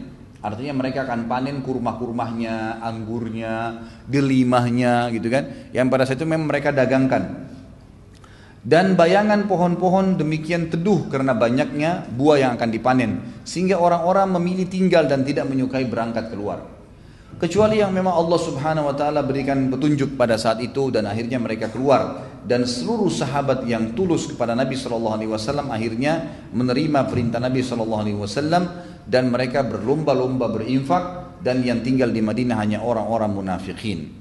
Waktu Nabi shallallahu alaihi wasallam mengumandangkan jihad, maka datanglah pada saat itu Abu Bakar, orang yang pertama mendatang untuk membawa semua hartanya, yaitu empat ribu dirham. Pada saat itu beliau memiliki di kantongnya empat ribu dirham. Maka beliau pun datang dan mengeluarkan semua empat ribu dirham itu. Rasulullah shallallahu alaihi wasallam bertanya padanya, apa yang kau sisakan untuk keluargamu wahai Abu Bakar? Abu Bakar mengatakan, Allah dan Rasulnya. Perlu dikasih barai satu hal di sini Bapak Ibu sekalian. Abu Bakar radhiyallahu anhu waktu menginfakkan empat ribu dirham ini adalah harta yang sedang ada di tangannya. Harta yang sedang ada di tangannya. Beliau tidak menjual kebun kurmahnya. Beliau punya usaha, gitu kan? Ada peternakan yang beliau milikin. Beliau tidak menghabiskan itu. Jadi perlu digarisbawahi karena banyak juga diantara dai-dai kita yang salah faham. Mereka mengatakan Abu Bakar mengambil semua hartanya, nggak ada lagi yang ditinggal sama sekali. Yang dimaksud ini adalah harta yang sedang dipegang pada saat itu. Jadi bukan berarti semua aset dijual, enggak. Fahamin masalah ini. Sudah terhitung berinfak di jalan Allah semua harta pada saat apa yang antum milikin pada hari di mana kita dibutuhkan untuk infak, keluarkan semua yang dimilikin, maka itu berarti sudah berinfak semua harta yang dimaksud di sini. Makanya aset-aset Abu Bakar tetap ada. Waktu itu ada perkebunan, ada peternakan, ada belum milikin, gitu kan? Ini perlu difahamin. Jadi di sini waktu Abu Bakar mengatakan, aku meninggalkan Allah dan Rasulnya, maksudnya untuk kebutuhan hari-hari ini, ya Allah dan Rasulnya mengambil alih. Mungkin nanti akan ada hasil panen dari kebun saya mereka makan, mungkin mereka bisa menyembelih eh, hewan dari peternakan saya sehingga mereka makan. Jadi ada ikhtiar Abu Bakar secara manusiawi, duniawi yang emang sudah dipersiapkan, gitu kan? Ini perlu dipahamin. Kemudian Umar bin Khattab datang dan membawa setengah hartanya. Kemudian tidak tertinggal juga Abbas bin Abdul Muttalib, paman Nabi shallallahu alaihi wasallam yang masuk Islam. Kemudian Talha bin Ubaidillah radhiyallahu anhu, Abdurrahman bin Auf, dan mereka membawa dua ratus uqiyah. Saya ingin ditiberatkan dulu kalimat ini ya, dua ratus uqiyah. Perlu kita tahu, ya, perlu kita tahu. Kita mau tahu nih seberapa besar sih infaknya sahabat? Seperti kita kan selama ini seribu, sepuluh ribu rupiah berputar di seratus ribu rupiah. Perhatikan bagaimana infaknya para sahabat, ikhwan akhwat sekalian. Makanya pada saat kita merenungi nanti saya akan sebutkan dan kita pertemukan dengan rupiah kita, itu sesuatu yang tidak masuk di akal. Subhanallah, infak mereka ini luar biasa. Sangat pantas waktu Nabi shallallahu alaihi wasallam mengatakan, la tasubbu ashabi, jangan pernah caci maki sahabatku, kata Nabi shallallahu alaihi wasallam. Lau ka lau anna ahadum minkum anfaqa mithlu uhudin zaban ma balaga muddi ahadihim. Kalau seandainya kalian ini semua berinfak seperti gunung Uhud, emas semua, belum bisa mendapatkan satu mud, satu genggaman infak mereka. Kok bisa? Seperti apa memahaminya? Perhatikan. Sahabat datang membawa dua, di antara sahabat yang disebutkan Abbas, Talha, Abdurrahman bin Auf. Mereka datang membawa, itu juga dengan Sa'ad bin Ubadah, Muhammad bin Maslamah, Asim bin Adi. Mohon maaf, sampai di sini, sampai Muhammad bin Maslamah. Membawa dua ratus uqiyah. Satu uqiyah ini nilainya sama dengan kurang lebih seratus sembilan belas gram perak. Sama dengan seratus sembilan belas gram perak. Kalau kita lihat di sini mereka membawa dua ratus uqiyah. Kalau dua ratus itu ya dikali dengan seratus sembilan belas, karena satu uqiyah seratus sembilan belas gram perak. Jadi kalau dua ratus uqiyah berarti kita kalikan dua ratus uqiyah dikali seratus sembilan belas gram perak, itu keluarnya kurang lebih dua puluh tiga ribu delapan ratus gram perak ya. Ini kalau kita kali, tentu sekarang perak harganya jauh dengan emas. Tapi kalau di zaman Nabi shallallahu alaihi wasallam perak sama emas sangat dekat, dekat harganya. Dari sisi lain cara hitungannya juga adalah lima uqiyah. Jadi tadi kan dua ratus uqiyah, lima uqiyah itu sama dengan lima ratus sembilan puluh lima gram perak. Jadi kalau antum pernah belajar bab zakat, kalau zakat itu nisabnya delapan puluh lima gram emas atau lima ratus sembilan puluh lima gram perak, gitu kan? Nah, lima ratus sembilan puluh lima gram perak ini untuk nisab zakat sama dengan lima uqiyah. Sama dengan lima uqiyah. Kadar kalau kita lihat di sini, ya, lima uqiyah itu sama dengan delapan puluh lima gram emas. lima ratus sembilan puluh lima gram perak sama dengan delapan puluh lima gram emas. Kalau kita kali di sini dua ratus uqiyah itu kurang lebih keluarnya dalam emas tiga ribu empat ratus gram emas. Kalau kita kali dengan lima ratus ribu sekarang harga emas misalnya, itu kurang lebih uangnya satu koma tujuh miliar. Infaknya sahabat ini membawa dua ratus uqiyah perak itu, dua ratus uqiyah itu itu sama dengan satu koma tujuh miliar sekarang. Ada nggak orang begitu jihad infak begini? seratus juta aja syukur, gitu kan? Tapi ini infak mereka yang mereka tunjukkan. Baik, ini bertahap ya. Ini sahabat-sahabat yang infak pada saat itu. Uthman akan datang lebih daripada itu. Perhatikan baik-baik di sini. Kemudian dikatakan datang lagi sahabat yang lain bernama Asim bin Adi radhiyallahu anhu. Beliau menyerahkan sembilan puluh wasak kurma. sembilan puluh wasak kurma. Satu wasak itu, ikhwah, ini sembilan puluh wasak ya. Satu wasak itu ukurannya enam puluh sa'. Satu sa' itu sama dengan empat mud, dan satu mud itu ukuran dua telapak tangan manusia. Artinya satu sa' itu ukurannya sama dengan dua setengah kilo kali empat, berarti sepuluh kilo. Satu sa' itu sama dengan sepuluh kilo kurma. Ini satu wasak enam puluh sa' ya. Satu wasak enam puluh sa'. Sementara sahabat ini bawa sembilan puluh wasak. Hitungannya begini. Berarti kurang lebih, kalau saya hitung-hitung kemarin pakai kalkulator di tempat saya, gitu. Ini luar biasa. Sama dengan kalau satu sak, satu sak itu enam puluh, eh, sepuluh kilo dikali enam puluh sak untuk mendapatkan satu uqiyah saja sama dengan enam ratus kilo. Berarti satu wasak itu sama dengan enam ratus kilo kurma, satu wasak. Sahabat ini radhiyallahu anhu Asim bin Adi membawa sembilan puluh wasak. Berarti enam ratus kilo kali sembilan puluh wasak sama dengan lima puluh empat ribu kilo kurma. Kalau kita hitung kurma yang paling murah sekarang tiga puluh ribu lah, anggap tiga puluh ribu rupiah. Itu keluarnya ikhwah sekalian dan akhwat satu koma enam miliar, satu miliar enam ratus dua puluh ribu rupiah. Itu diinfakkan pada saat itu enam sembilan puluh wasak kurma. Wasak itu ber, apa kalau kita sekarang gentong-gentong besar dibawa untuk diinfakkan jihad di jalan Allah Subhanahu wa taala. Ini satu hal yang luar biasa gitu. Kemudian kata penulis, beliau pun menyerahkan uh, Asim bin, Abdi, bin Adi radhiyallahu anhu menyerahkan sembilan puluh wasak kurma sebagai sedekah. Ibu-ibu juga tidak mau ketinggalan. Mereka membantu apa yang mereka berikan. Ummu Sinan Al-Asadiyah berkata radhiyallahu anha, aku melihat selembar kain yang terbentang di hadapan Nabi shallallahu alaihi wasallam di rumah Aisyah radhiyallahu anha, penuh berisi masak. Masak itu adalah gelang tangan, kaki, eh, baik dari tanduk atau gading, ataupun dari emas dan perak, gelang bahu dan gelang kaki, anting-anting dan cincin. Kain ini penuh berisi apa yang dikumpulkan oleh kaum wanita untuk membantu persiapan jihad. Seorang sahabat, ini yang saya bilang tadi, mungkin tolok ukurnya bukan miliardernya, tapi tolok ukurnya bagaimana upaya dia mengeluarkan apa yang dia dapatkan. Ada seorang sahabat namanya Abu Aqil, diangkat oleh penulis di sini. Dia kebetulan memang tidak punya pekerjaan tetap, tidak punya kebun, tapi beliau juga ingin ikut infak. Apa yang beliau lakukan? Beliau rupanya pergi ke salah satu muslimin yang dulunya orang-orang itu punya tandon air, kemudian diisi dengan air, diambil dari sumur, cukup jauh. Karena dia tahu besok dikumpulkan semua infak untuk jihad atau sedekah jalan Allah Subhanahu wa taala, maka dia pun mengatakan, "Saya belum punya pendapatan pada hari itu, maka saya pun memaksakan diri bekerja semalam suntuk untuk menimba air, mengisi tandon-tandon air orang lain." Yang dibayar dengan, ya, itu dibayar dengan dua sak kurma. Satu sak kurma tadi adalah sepuluh kilo. Maka satu saknya saya berikan kepada keluarga saya, dan satu saknya saya berikan lagi jihad di jalan Allah Subhanahu wa taala. Yang ikhwah begini, sederhananya begini. Pernah nggak antum terima gaji dua juta, sejuta langsung dikasih jalan Allah? Setengahnya langsung pada saat itu, tanpa ragu dan yakin dengan janji Allah. Ini bukan hal yang ringan, ini bagaimana sahabat lakukan gitu kan. Semalam suntuk, hasil kerjanya setengah mati, nggak tidur, dikasih setengah di jalan Allah Subhanahu wa ta'ala. Pada saat itu dikatakan Uthman bin Affan datang. Setelah sahabat semua ini berikan infaknya, datanglah tokoh kita ini radhiyallahu anhum ajma'in. Uthman bin Affan waktu dengar hal tersebut dan sudah lihat orang-orang berinfak, maka beliau kebetulan datang dan mengantongi seribu dinar.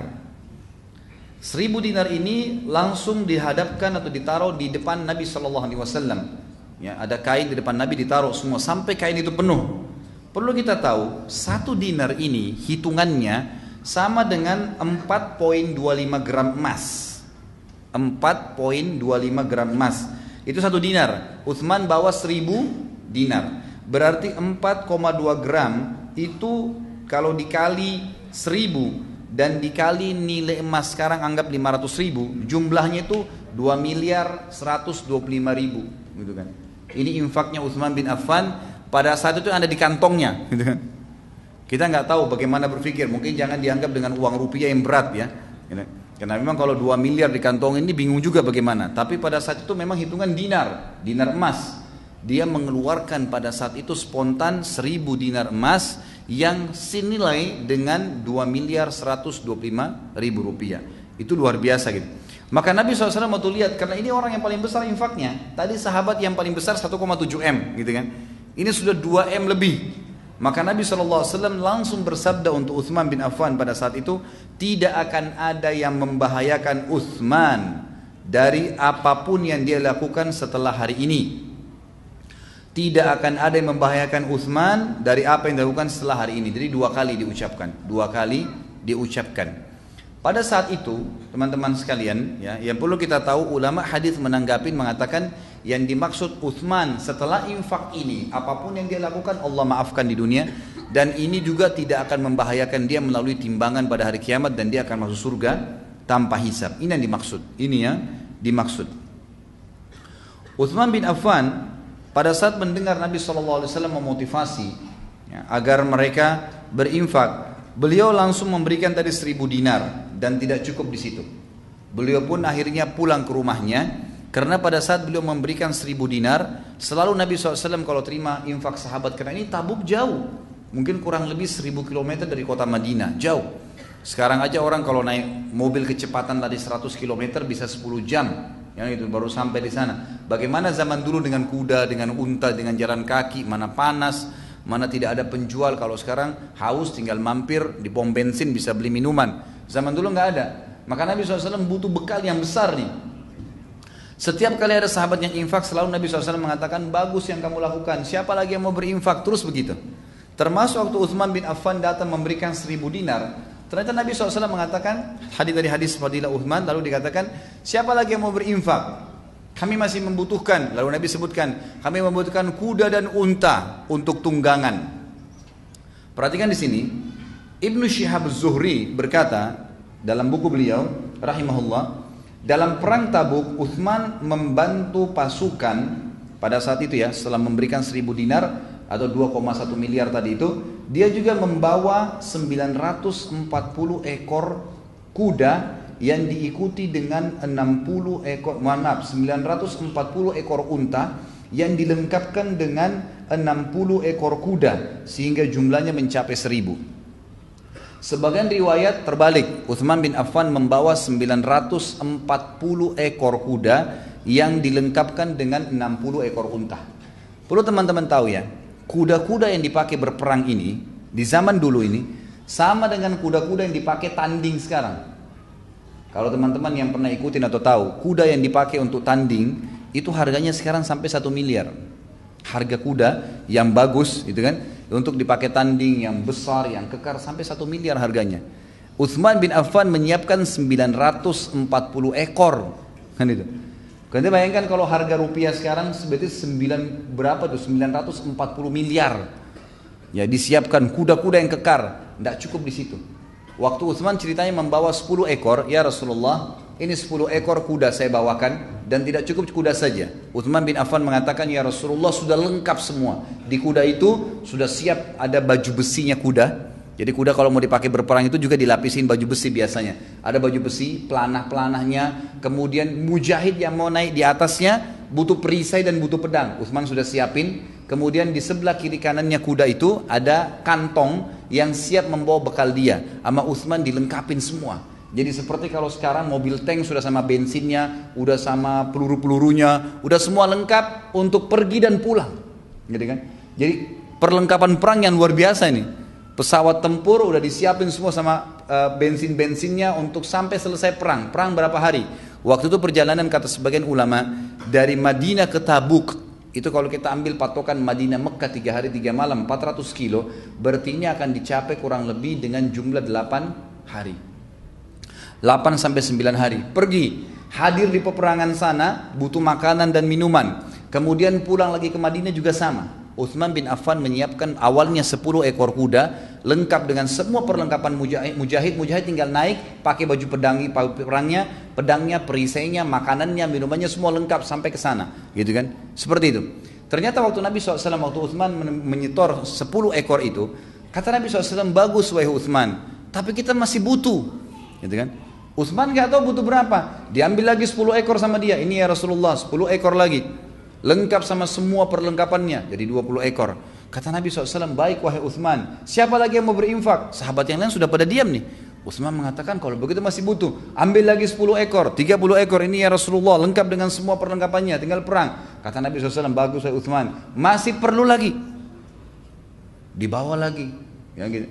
Terus begitu. Dalam riwayat yang dikatakan Uthman bin Affan mendatangkan seratus ekor, seratus ekor. seratus ekor kuda, ini sama lengkap semua, gitu kan? Selesai Nabi bilang masih perlu, bawa lagi seratus ekor. Masih perlu, seratus ekor lagi. Terus sampai mencapai sembilan ratus empat puluh ekor dan Uthman berkata, "Ya Rasulullah, kuda saya sudah habis. Ini semua kuda yang saya milikin. sembilan ratus empat puluh ekor semua. Tapi kalau Anda masih butuh ya Rasulullah, saya akan lengkapkan menjadi seribu dengan enam puluh ekor unta." Gitu kan? Dan unta ini juga yang dipakai berperang bukan unta sembarangan, bukan unta yang biasa diternak gitu kan.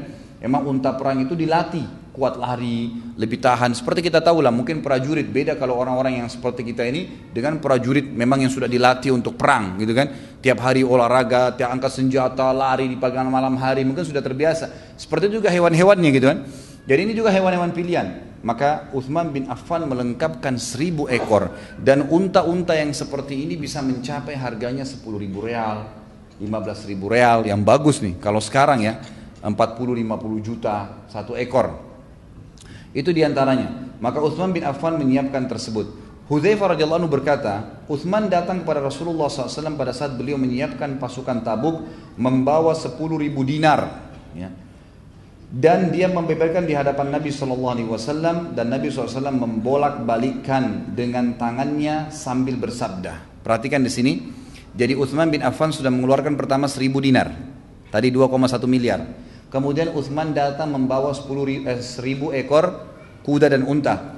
Hudzaifah menyampaikan, setelah itu, setelah dikasih pun seribu ekor, Nabi shallallahu alaihi wasallam masih mengatakan, kami masih perlu. Uthman pulang lagi ke rumahnya, kata Hudzaifah, membawa lagi sepuluh ribu dinar. Perhatikan tadi kalau seribu dinar nilainya dua koma satu miliar, ini sepuluh ribu berarti berapa? dua puluh satu miliar.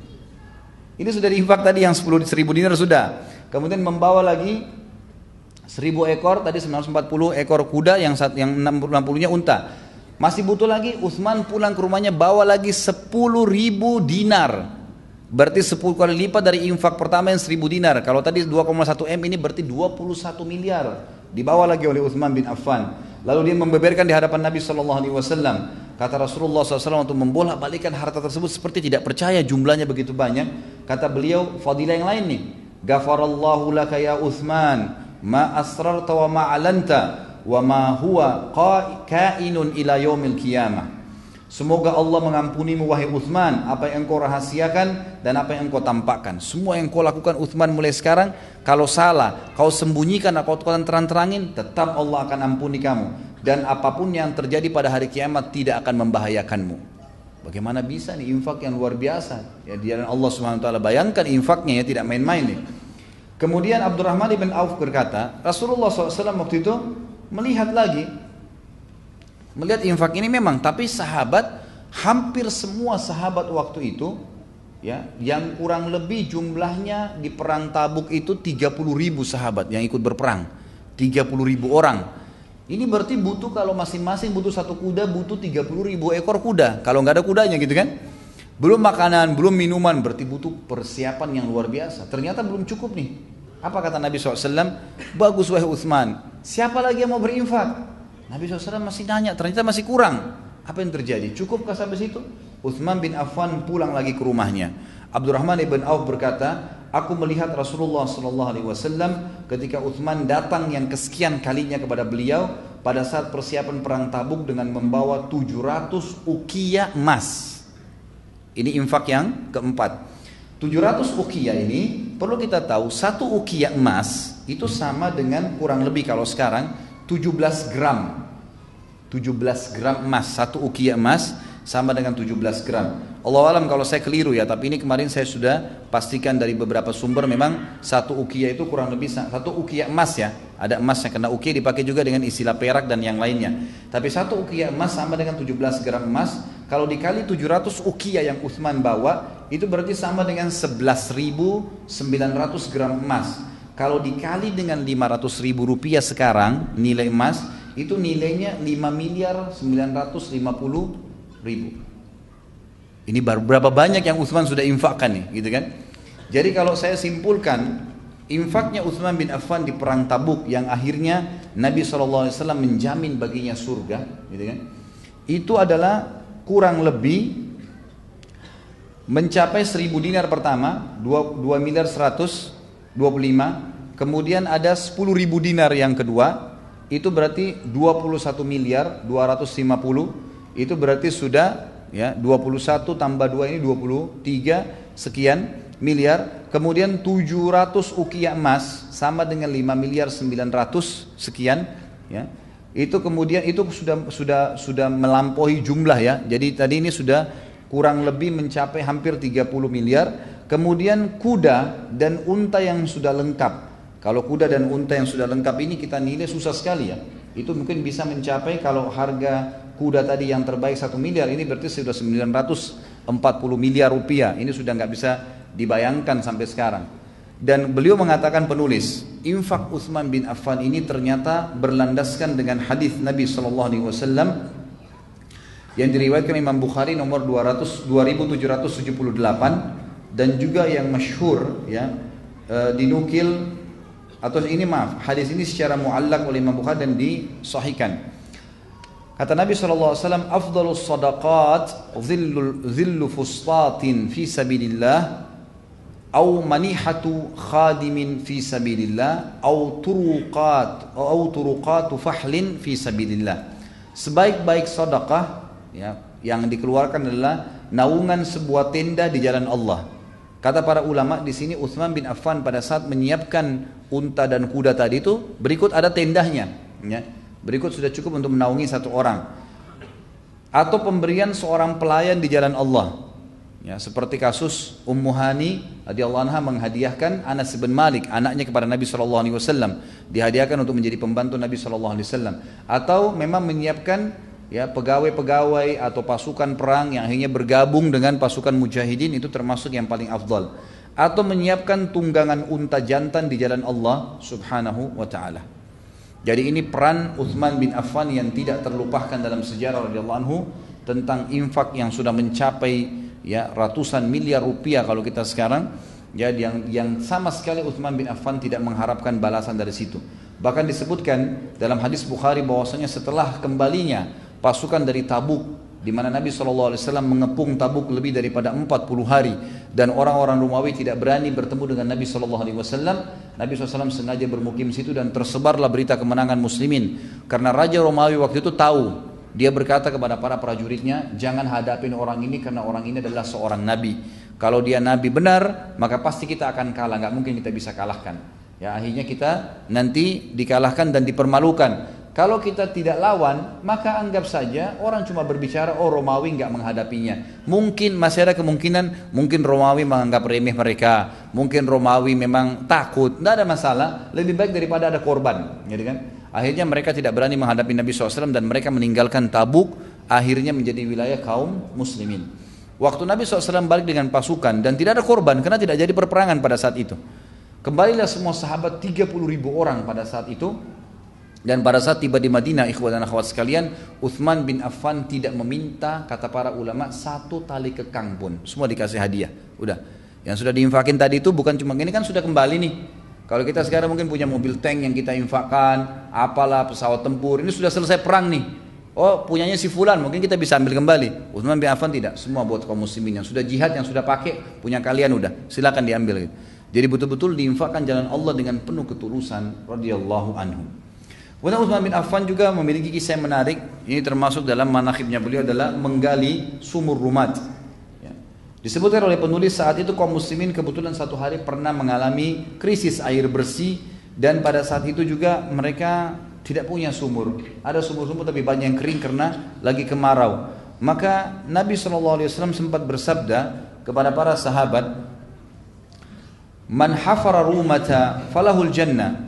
Siapa yang menggali sumur Rumat, membeli sumur Rumat, maka dia mendapatkan surga. Ya.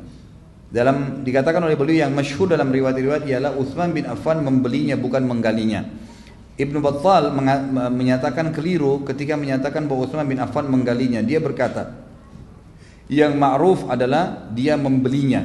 Dan hal ini juga didukir oleh Al-Hafidh dalam Fathul Bari, atau Ibnu Hajar dalam Fathul Bari. Kemudian Al-Hafidh menambahkan, ada kemungkinan mata airnya sudah mengalir, lalu Uthman bin Affan memperluas dan menutupnya, sehingga penggalian sumur dinisbatkan kepada beliau, sebagaimana disebutkan dalam Fathul Bari.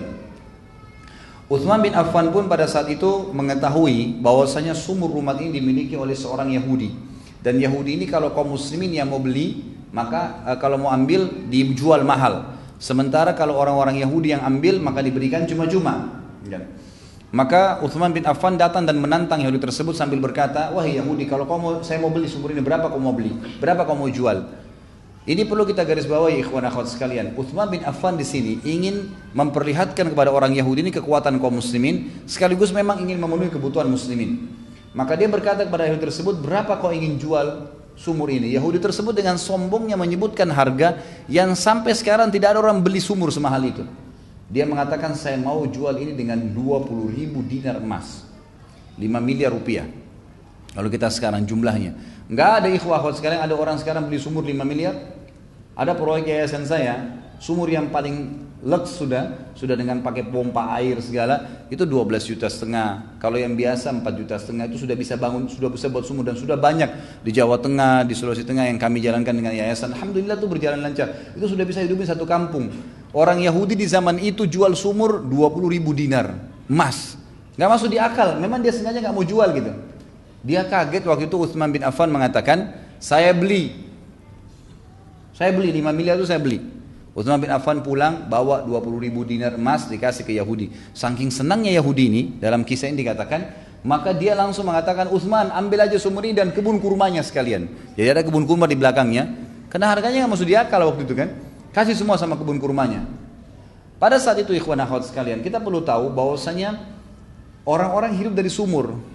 Ya, zaman zaman itu sampai sekarang beberapa wilayah kaum muslimin atau manusia mungkin ya umumnya, kalau masih belum masuk air saluran bersih dari pemerintah, kalau kita P D A M sekarang, maka tentu masih menggunakan sumur, intinya gitu. Uthman bin Affan waktu itu sangat haus dan butuh, kata para ulama, tapi beliau tidak meneguk satu tegukan air pun yang beliau butuhkan sebenarnya, kecuali sudah mengiklankan bahwasanya sumur tersebut dan semua kebun kurmanya wakaf untuk muslimin, nggak disentuh sedikit pun, wakaf, langsung wakaf, gitu kan?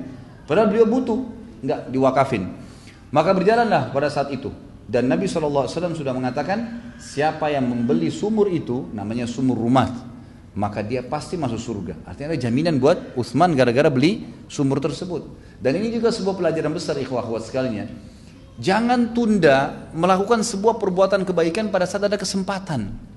Kadang-kadang kita subhanallah dorong-dorongan. Dan ini tradisi kita terutama di Indonesia, mohon maaf saya bahasakan, kadang-kadang gitu. Ya, ada orang saf awal kosong, silakan Pak, silakan Pak, gitu kan. Antum yang masuk duluan, gitu kan. Kok orang lain yang didorong di saf awal? Antum lebih butuh. Kalau masih ada kosong baru ajak orang lain. Ini enggak orang lain didorong untuk buat amal. Itu berinfak orang miskin, bantu Pak, bantu Pak, kesian Pak, dia sendiri enggak keluarin, gitu kan. Loh, antum duluan yang melakukan itu, gitu kan. Karena kalau kita melakukan lebih dulu dan menjadi contoh bagi orang lain, itu akan luar biasa, gitu kan? Apa kata Nabi shallallahu alaihi wasallam dalam hadis Bukhari yang lain, dan ini yang diambilkan oleh Uthman bin Affan. Pertanyaannya, apakah sahabat-sahabat lain tidak ada yang bisa beli sumur itu? Kata ulama, banyak yang bisa.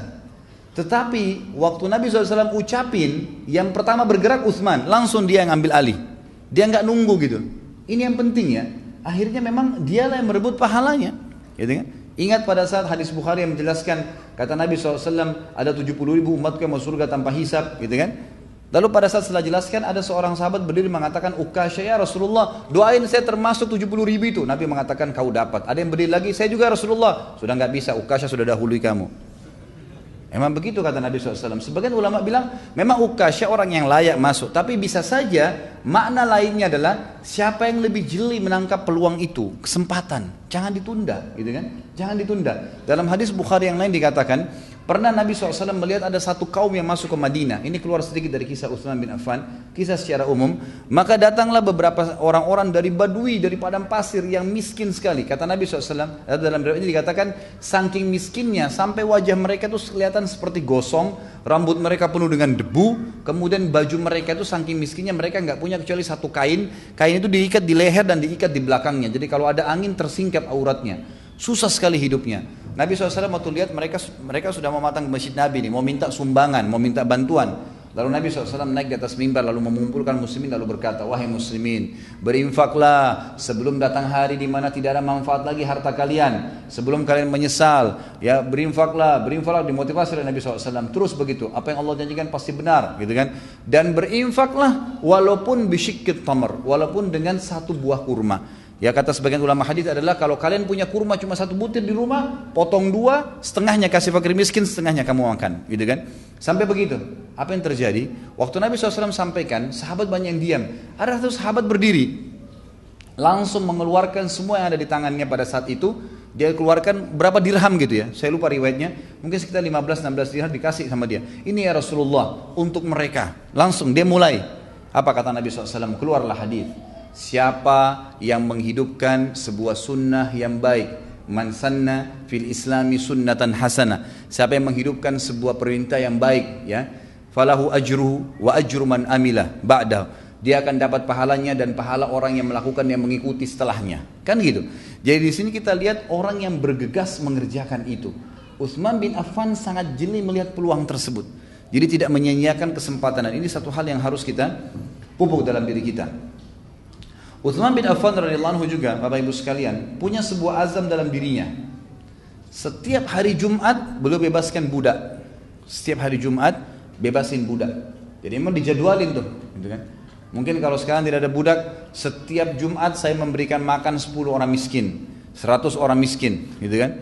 Bahkan pernah saya sampaikan, kalau antum ikutin ceramah di beberapa ceramah saya yang lain, saya lupa di judul apa, saya bilang Syekh bin Bas rahimahullah, beliau melakukan perintah-perintah Nabi shallallahu alaihi wasallam ini, beliau melakukan infak-infak sedekah di jalan Allah ini tanpa menentukan waktu malah. Setiap hari beliau selalu membuka rumahnya untuk makan bebas gratis enam ratus orang.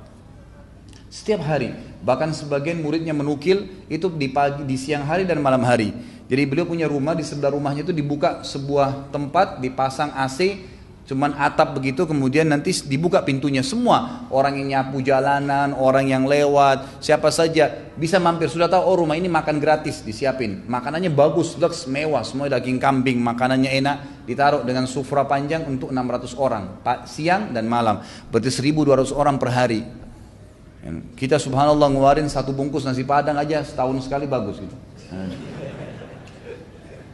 Semestinya sering saya bilang, dan saya coba bilang sama istri saya, sama anak-anak saya, ingat, kalau kita sedang merasakan sebuah nikmat dan mau Allah langsung jaga nikmat itu, lakukan coba ini. Saya bilang sama mereka, misal kita lagi makan, kalau ikhwah akhwat mau terapkan juga satu hal yang positif. Kita lagi makan di rumah makan misalnya, anggap rumah makan padang tadi kita makan misalnya. Kemudian kita makan enak, nyaman, bayar dua ratus ribu untuk keluarga. Pernah gak antum berpikir agar nikmat itu bertambah dan antum langsung syukuri? Keluarkan nilai yang sama, beli nilai yang sama, dengan makanan yang sama tadi nikmatnya, keluar dari rumah makan kasih kepada fakir miskin. Maka itu satu perbuatan yang luar biasa, langsung mensyukuri nikmat Allah pada saat itu. Dan itu akan mempertahankan nikmat tersebut karena kita langsung syukuri. Kan gitu. Jadi bersyukur itu bisa dengan ucapan lisan dan juga aplikasi lapangan. Ini yang harus kita ketahui. Disebutkan dalam kisah di sini oleh beliau, disebutkan kedermawan Uthman bin Affan radhiyallahu anhu tidak hanya sebatas menyiapkan pasukan Tabuk semata, tapi sebatas atau sebatas menggali sumur atau membeli sumur rumat. Lebih dari itu, Uthman bin Affan selalu dan senantiasa membantu setiap muslim yang berada dalam kesulitan, menolongnya, meringankan bebannya, dan membantunya dalam kekurangan dan kemiskinan. Uthman bin Affan radhiyallahu anhu menetapkan perjanjian atas dirinya dan dia tidak menyelisihinya selama dia hidup. Selalu, setiap Jumat dia memerdekakan seorang hamba sahaya. Dia membeli seorang hamba sahaya tersebut dari majikannya dengan harga berapapun, lalu dia memerdekakannya tanpa tanpa menawarnya. Jadi khusus ini ya. Jadi beliau betul-betul beli, bebaskan budak, berapa dibilang langsung dibayar, tidak ditawar sama dia. Karena dia tahu ini adalah di jalan Allah subhanahu wa ta'ala. Kata beliau, ini semua demi mendapatkan nikmat melihat wajahnya Allah, Tuhannya yang maha tinggi. Kemudian juga Nabi shallallahu alaihi wasallam telah menyebutkan bahwasanya atau fadilah bagi Uthman, Uthman akan mati syahid. Uthman akan mati syahid. Disebutkan di dalam hadis yang sahih. Hadis ini riwayat Imam Muslim nomor dua ribu empat ratus tujuh belas, Tirmidzi tiga ribu enam ratus sembilan puluh enam, Ahmad empat ratus sembilan belas. Waktu Nabi shallallahu alaihi wasallam naik ke Uhud di perang Uhud, kemudian Uhud sempat goncang pada saat itu, dan di sebelah Nabi shallallahu alaihi wasallam ada Abu Bakar dan ada Umar dan Uthman. Maka kata Nabi shallallahu alaihi wasallam, tenanglah wahai Uhud, karena di atasmu ada Nabi, ada Siddiq, dan ada dua orang yang mati syahid. Ada dua orang yang mati syahid. Begitu pula disebutkan di dalam hadis yang lain riwayat Bukhari tiga ribu enam ratus sembilan puluh lima dan Muslim dua ribu empat ratus tiga, Imam Tirmidzi tiga ribu tujuh ratus sepuluh. Hadisnya cukup panjang, saya bacakan. Anna Nabiyya sallallahu alaihi wasallam, Abu Musa berkata radhiyallahu anhu, anna Nabiyya sallallahu alaihi wasallam dakhala haitan wa amarani bi hifdhi babil haid, faja'a rajulun yasta'dhin faqala ista'dhan lahu wa bashshirhu bil jannah, fa idza Abu Bakar, thumma ja'a akharu yasta'dhin faqala lahu i'dhan lahu wa bashshirhu bil jannah, fa idza Umar, ثم جاء آخر يستأذن فسكت هنيها ثم قال إئذن له وبشره بالجنة على بلوى ستصيبه فإذا فإذا عثمان بن عفان. Sesungguhnya Nabi shallallahu alaihi wasallam masuk suatu hari dalam sebuah kebun dan beliau memintaku untuk menjaga pintu. Abu Musa al-Asy'ari radhiyallahu anhu menjaga pintu. Lalu seseorang laki-laki datang mengetuk dan pamit untuk masuk. Lalu kata Nabi shallallahu alaihi wasallam, izinkan saja dia dan sampaikan berita gembira kalau dia akan masuk surga. Ternyata kata Abu Musa al-Asy'ari, waktu saya membuka pintu saya temukan dia adalah Abu Bakar. Lalu pada saat sudah ditutup pintu, lalu kami duduk, datanglah seseorang lagi meminta izin, mengetuk pintu. Lalu Nabi shallallahu alaihi wasallam mengatakan, izinkan dia dan sampaikan berita gembira kalau dia akan masuk surga. Waktu saya membukanya ternyata dia ada, dia ada Umar. Kemudian setelah pintu ditutup dan kami duduk, datanglah orang ketiga mengetuk pintu, lalu meminta izin masuk. Maka Nabi shallallahu alaihi wasallam terdiam sejenak lalu berkata, izinkan dia dan sampaikan berita gembira kepadanya dengan surga. Dia pasti masuk surga, tetapi dengan ada ujian yang akan menimpahnya. Ternyata pada saat saya membuka, dia adalah Uthman bin Affan radhiyallahu anhu. Nanti akan kita sebutkan ya, ujian apa ini. Nanti di akhir hidupnya Uthman bin Affan dibunuh oleh kaum Khawarij. Nanti akan kita sebutkan itu. Uthman bin Affan radhiyallahu anhu adalah orang yang sangat malu dengan Allah, sampai-sampai para malaikat juga malu padanya. Ada satu kalimat dulu yang saya ingin diberikan, ikhwah-ikhwat sekalian. Apapun yang antum jaga hubungan dengan Allah, Allah akan lakukan hal yang sama pada makhluk. Maksudnya begini, kalau seseorang itu sangat takut dengan Allah, antum takut dengan Allah, Allah akan buat makhluk takut dengan antum. Kasus Umar bin Khattab radhiyallahu anhu pada saat dia, kata Nabi shallallahu alaihi wasallam, wahai Ibnu Khattab, kalau kau lewat di sebuah lembah, kemudian syaitan lihat, syaitan akan cari lembah lain. Ini kata Nabi shallallahu alaihi wasallam, eh, kata para ulama, karena Umar bin Khattab adalah orang yang sangat takut dengan Allah. Sampai kalau malam hari, saking takutnya dengan Allah, dia menangis di sholat malam sampai di bawah matanya bergaris, seperti ada lubang, karena seringnya menangis kepada Allah subhanahu wa ta'ala. Itu saking takutnya dengan Allah. Dan beliau berkata, kami kalau malam hari sedang ibadah kepada Tuhan kami, maka kami tundukkan dan kami lunakkan tulang-tulang kami, saking takutnya dengan Allah. Dan pada saat kami keluar bertemu dengan muslimin, kami akan berlemah lembut dengan mereka. Dan pada saat kami menghadapi musuh-musuh Allah, kami seperti singa yang sedang kelaparan. Tapi di sini bagaimana mereka menghadap Allah subhanahu wa ta'ala dengan penuh ketakutan. Orang yang malu dengan Allah, mau buat dosa malu, nanti takut Allah tahu, Allah akan lihat, maka Allah pun malu dengannya, gitu kan? Dia baik, berinfak, tulus karena Allah, Allah akan infak juga dengan dia. Selalu unsur timbal balik sama, gitu kan? Sabda Nabi shallallahu alaihi wasallam seperti irham man fil ardi yarhamkum man fis sama, kasihanilah yang di muka bumi, maka yang di langit akan kasihani kalian, kan gitu? Jadi kita tahu. Dan hadis lain dikatakan al-jaza min jinsil amal, balasan akan datang sesuai dengan kadar perbuatan. Sehari ini antum ghibah, besok antum digibah. Hari ini antum fitnah, besok antum difitnah. Hari ini antum menipu, besok antum ditipu. Tapi hari ini antum berbuat baik, besok antum akan dibaikin. Hari ini antum perhatian, besok antum akan diperhatian. Terus seperti itu. Allah subhanahu wa ta'ala akan mendatangkan sesuai dengan kadar perbuatan seseorang. Maka kata para ulama, Uthman bin Affan sampai-sampai malaikat pun malu padanya, karena dia malu sekali dengan Allah subhanahu wa ta'ala. Dia malu dengan Allah subhanahu wa ta'ala. Dinukil kepada kita riwayat, diriwayatkan oleh Imam Muslim nomor hadis dua ribu empat ratus satu dari Aisyah radhiyallahu anha. Beliau berkata, Rasulullah shallallahu alaihi wasallam suatu hadis sedang baring di rumahku, di sebuah ruangan tamu, ya. Di ruangan, Aisyah tidak di situ, tapi Aisyah melihat dari dalam biliknya. Beliau membiarkan kedua pahanya atau kedua betisnya terbuka. Lebih tepat adalah kedua betis Nabi shallallahu alaihi wasallam tersingkap, ya, kedua betisnya tersingkap. Lalu Abu Bakar datang meminta izin, maka Nabi shallallahu alaihi wasallam memberikan izin sementara beliau dalam keadaan demikian. Lalu beliau berbincang. Kemudian Umar bin Khattab meminta izin, lalu beliau meminta memberinya izin. Kemudian tetap beliau dalam keadaan semula sambil berbincang. Kemudian Uthman bin Affan meminta izin, maka Rasulullah shallallahu alaihi wasallam tiba-tiba mengubah posisi duduknya, merapikan pakaiannya. Lalu Uthman masuk dan berbincang. Ketika dia keluar, mereka semua keluar. Aisyah berkata, ya Rasulullah, waktu Abu Bakar masuk, Anda tidak mengubah keadaan Anda. Waktu Umar masuk, Anda tidak mengubah keadaan Anda. Kenapa waktu Uthman masuk, Anda tiba-tiba duduk dan merapikan pakaian Anda? Kata Nabi shallallahu alaihi wasallam, Ala astahi min rajulin yastastahi minhul malaika. Tidakkah saya, tidak pantaskah saya malu dengan seseorang laki-laki yang para malaikat saja semuanya malu padanya? Gitu kan? Lalu disebutkan dalam sebuah riwayat, Aisyah berkata, ya Rasulullah, mengapa aku tidak melihat Anda terkejut dengan kedatangan Abu Bakar dan Umar, sebagaimana Anda terkejut pada saat kedatangan Uthman? Lalu Nabi shallallahu alaihi wasallam ungkapkan kepada kita rahasianya. Dan hadis ini diriwayatkan oleh Imam Muslim, tadi satu hadis setelahnya ya. Sebelumnya tadi dua ribu empat ratus satu, ini dua ribu empat ratus dua. Imam Muhammad, jilid satu nomor tujuh puluh tujuh, Imam Bukhari juga menyebutkan dalam Adabul Mufrad nomor enam ratus. Kata Nabi shallallahu alaihi wasallam, Inna Uthmana rajulun hayy, wa inni khashitu in adhintu lahu ala tilkal hala, alla yablugha ilayya fi hajatihi. Sesungguhnya Uthman adalah laki-laki yang sangat pemalu. Dia dan sesungguhnya aku khawatir jika aku memberikannya izin sementara keadaanku seperti tadi, ada betisku yang tersingkap, maka dia tidak mau masuk dan tidak mau menyampaikan hajatnya kepadaku. Jadi sampai pada tingkat itu. Uthman bin Affan radhiyallahu anhu kalau lihat keadaan seseorang tidak memungkinkan, langsung dia malu, dia nggak mau, dia nggak mau ngomong, nggak mau sampaikan apa-apa. Sampai pada tingkat seperti itu. Dan ini rahasia kata para ulama, kenapa Uthman bin Affan para malaikat pun malu padanya. Uthman bin Affan pernah berkata, tidak ada seseorang yang melakukan sebuah amalan kecuali Allah akan memberikannya pakaian dari jubah amalannya itu. Misal kalau kita malu, nanti Allah kasih hari kiamat baju dari malu itu sendiri. Artinya bagus, positif. Kalau dia suka sombong, dia ria, Allah akan kasih dia baju sombong dan ria dari api neraka hari kiamat. Seperti itu. Jadi Uthman bin Affan berpegang teguh pada hal tersebut. Yahya bin Mu'ad berkata, rahimahullah, seorang tabi'in, barang siapa malu kepada Allah sekalipun dia dalam keadaan taat kepada Allah, maka Allah juga akan malu padanya pada saat dia melakukan dosa. Artinya tidak mengampuni dosa-dosanya. Al-Munawi berkata rahimahullah, keistimewaan Uthman adalah rasa malunya.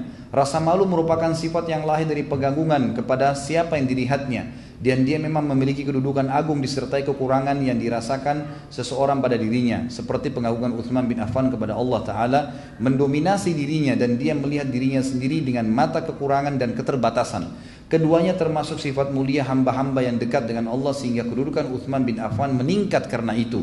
Selanjutnya makhluk Allah yang khusus pun merasa malu kepadanya, seperti para malaikat. Kita lihat di sini sabda Nabi shallallahu alaihi wasallam yang lain dalam disebutkan dalam oleh Abu Nuaim dalam kitab Al-Ihya, disahihkan oleh Syekh Albani di halaman satu nomor hadis lima puluh enam, dan Syekh Albani menyebutkan di Sahih Jami' nomor tiga ribu sembilan ratus tujuh puluh tujuh. Kata Nabi shallallahu alaihi wasallam, Uthmanun ahya ummati, Uthman adalah umatku yang paling pemalu, yakni paling besar rasa malunya. Rasa malu merupakan sumber adab kesopanan. Ada yang mengatakan Uthman bin Affan tidak pernah meletakkan tangan kanannya pada kemaluannya semenjak membaiat Nabi shallallahu alaihi wasallam. Tentu dalam menanggapi masalah ini, ikhwah-ikhwah sekalian, banyak orang subhanallah dia yakin ada syaitan, yakin ada syaitan. Dia kadang-kadang takut, dia kadang-kadang merinding, dia kadang-kadang takut sama syaitan. Ada orang lebih parah, manggil-manggil syaitan seperti pada dukun-dukun gitu kan. Tapi mereka pun, kita tidak bicara dukun-dukun yang sudah kufur kepada Allah, orang-orang yang takut pada syaitan nih, kadang-kadang dia merasa merinding, merasa takut kalau jalan sendiri gelap. Kenapa dia tidak yakin juga bahwasanya di sekitarnya ada malaikat sebagaimana dia yakin ada syaitan? Kalau dia yakin ada syaitan tidak kelihatan, maka pasti malaikat lebih pantas diimani adanya. Dan ada rakib dan atid, ada malaikat yang menjaga, ada Allah Azza wa Jalla yang senantiasa mengawasi dia. Bagaimana anda bisa takut dengan syaitan yang dia lebih hina daripada manusia? Apa kata Nabi shallallahu alaihi wasallam kepada para malaikat ini? Dalam bab imam kepada malaikat ada sendiri ya. Dalam hadis sahih riwayat Imam Muhammad, kata Nabi shallallahu alaihi wasallam, malulah kalian kepada malaikat yang tidak berpisah dengan kalian kecuali kalian sedang di tempat buang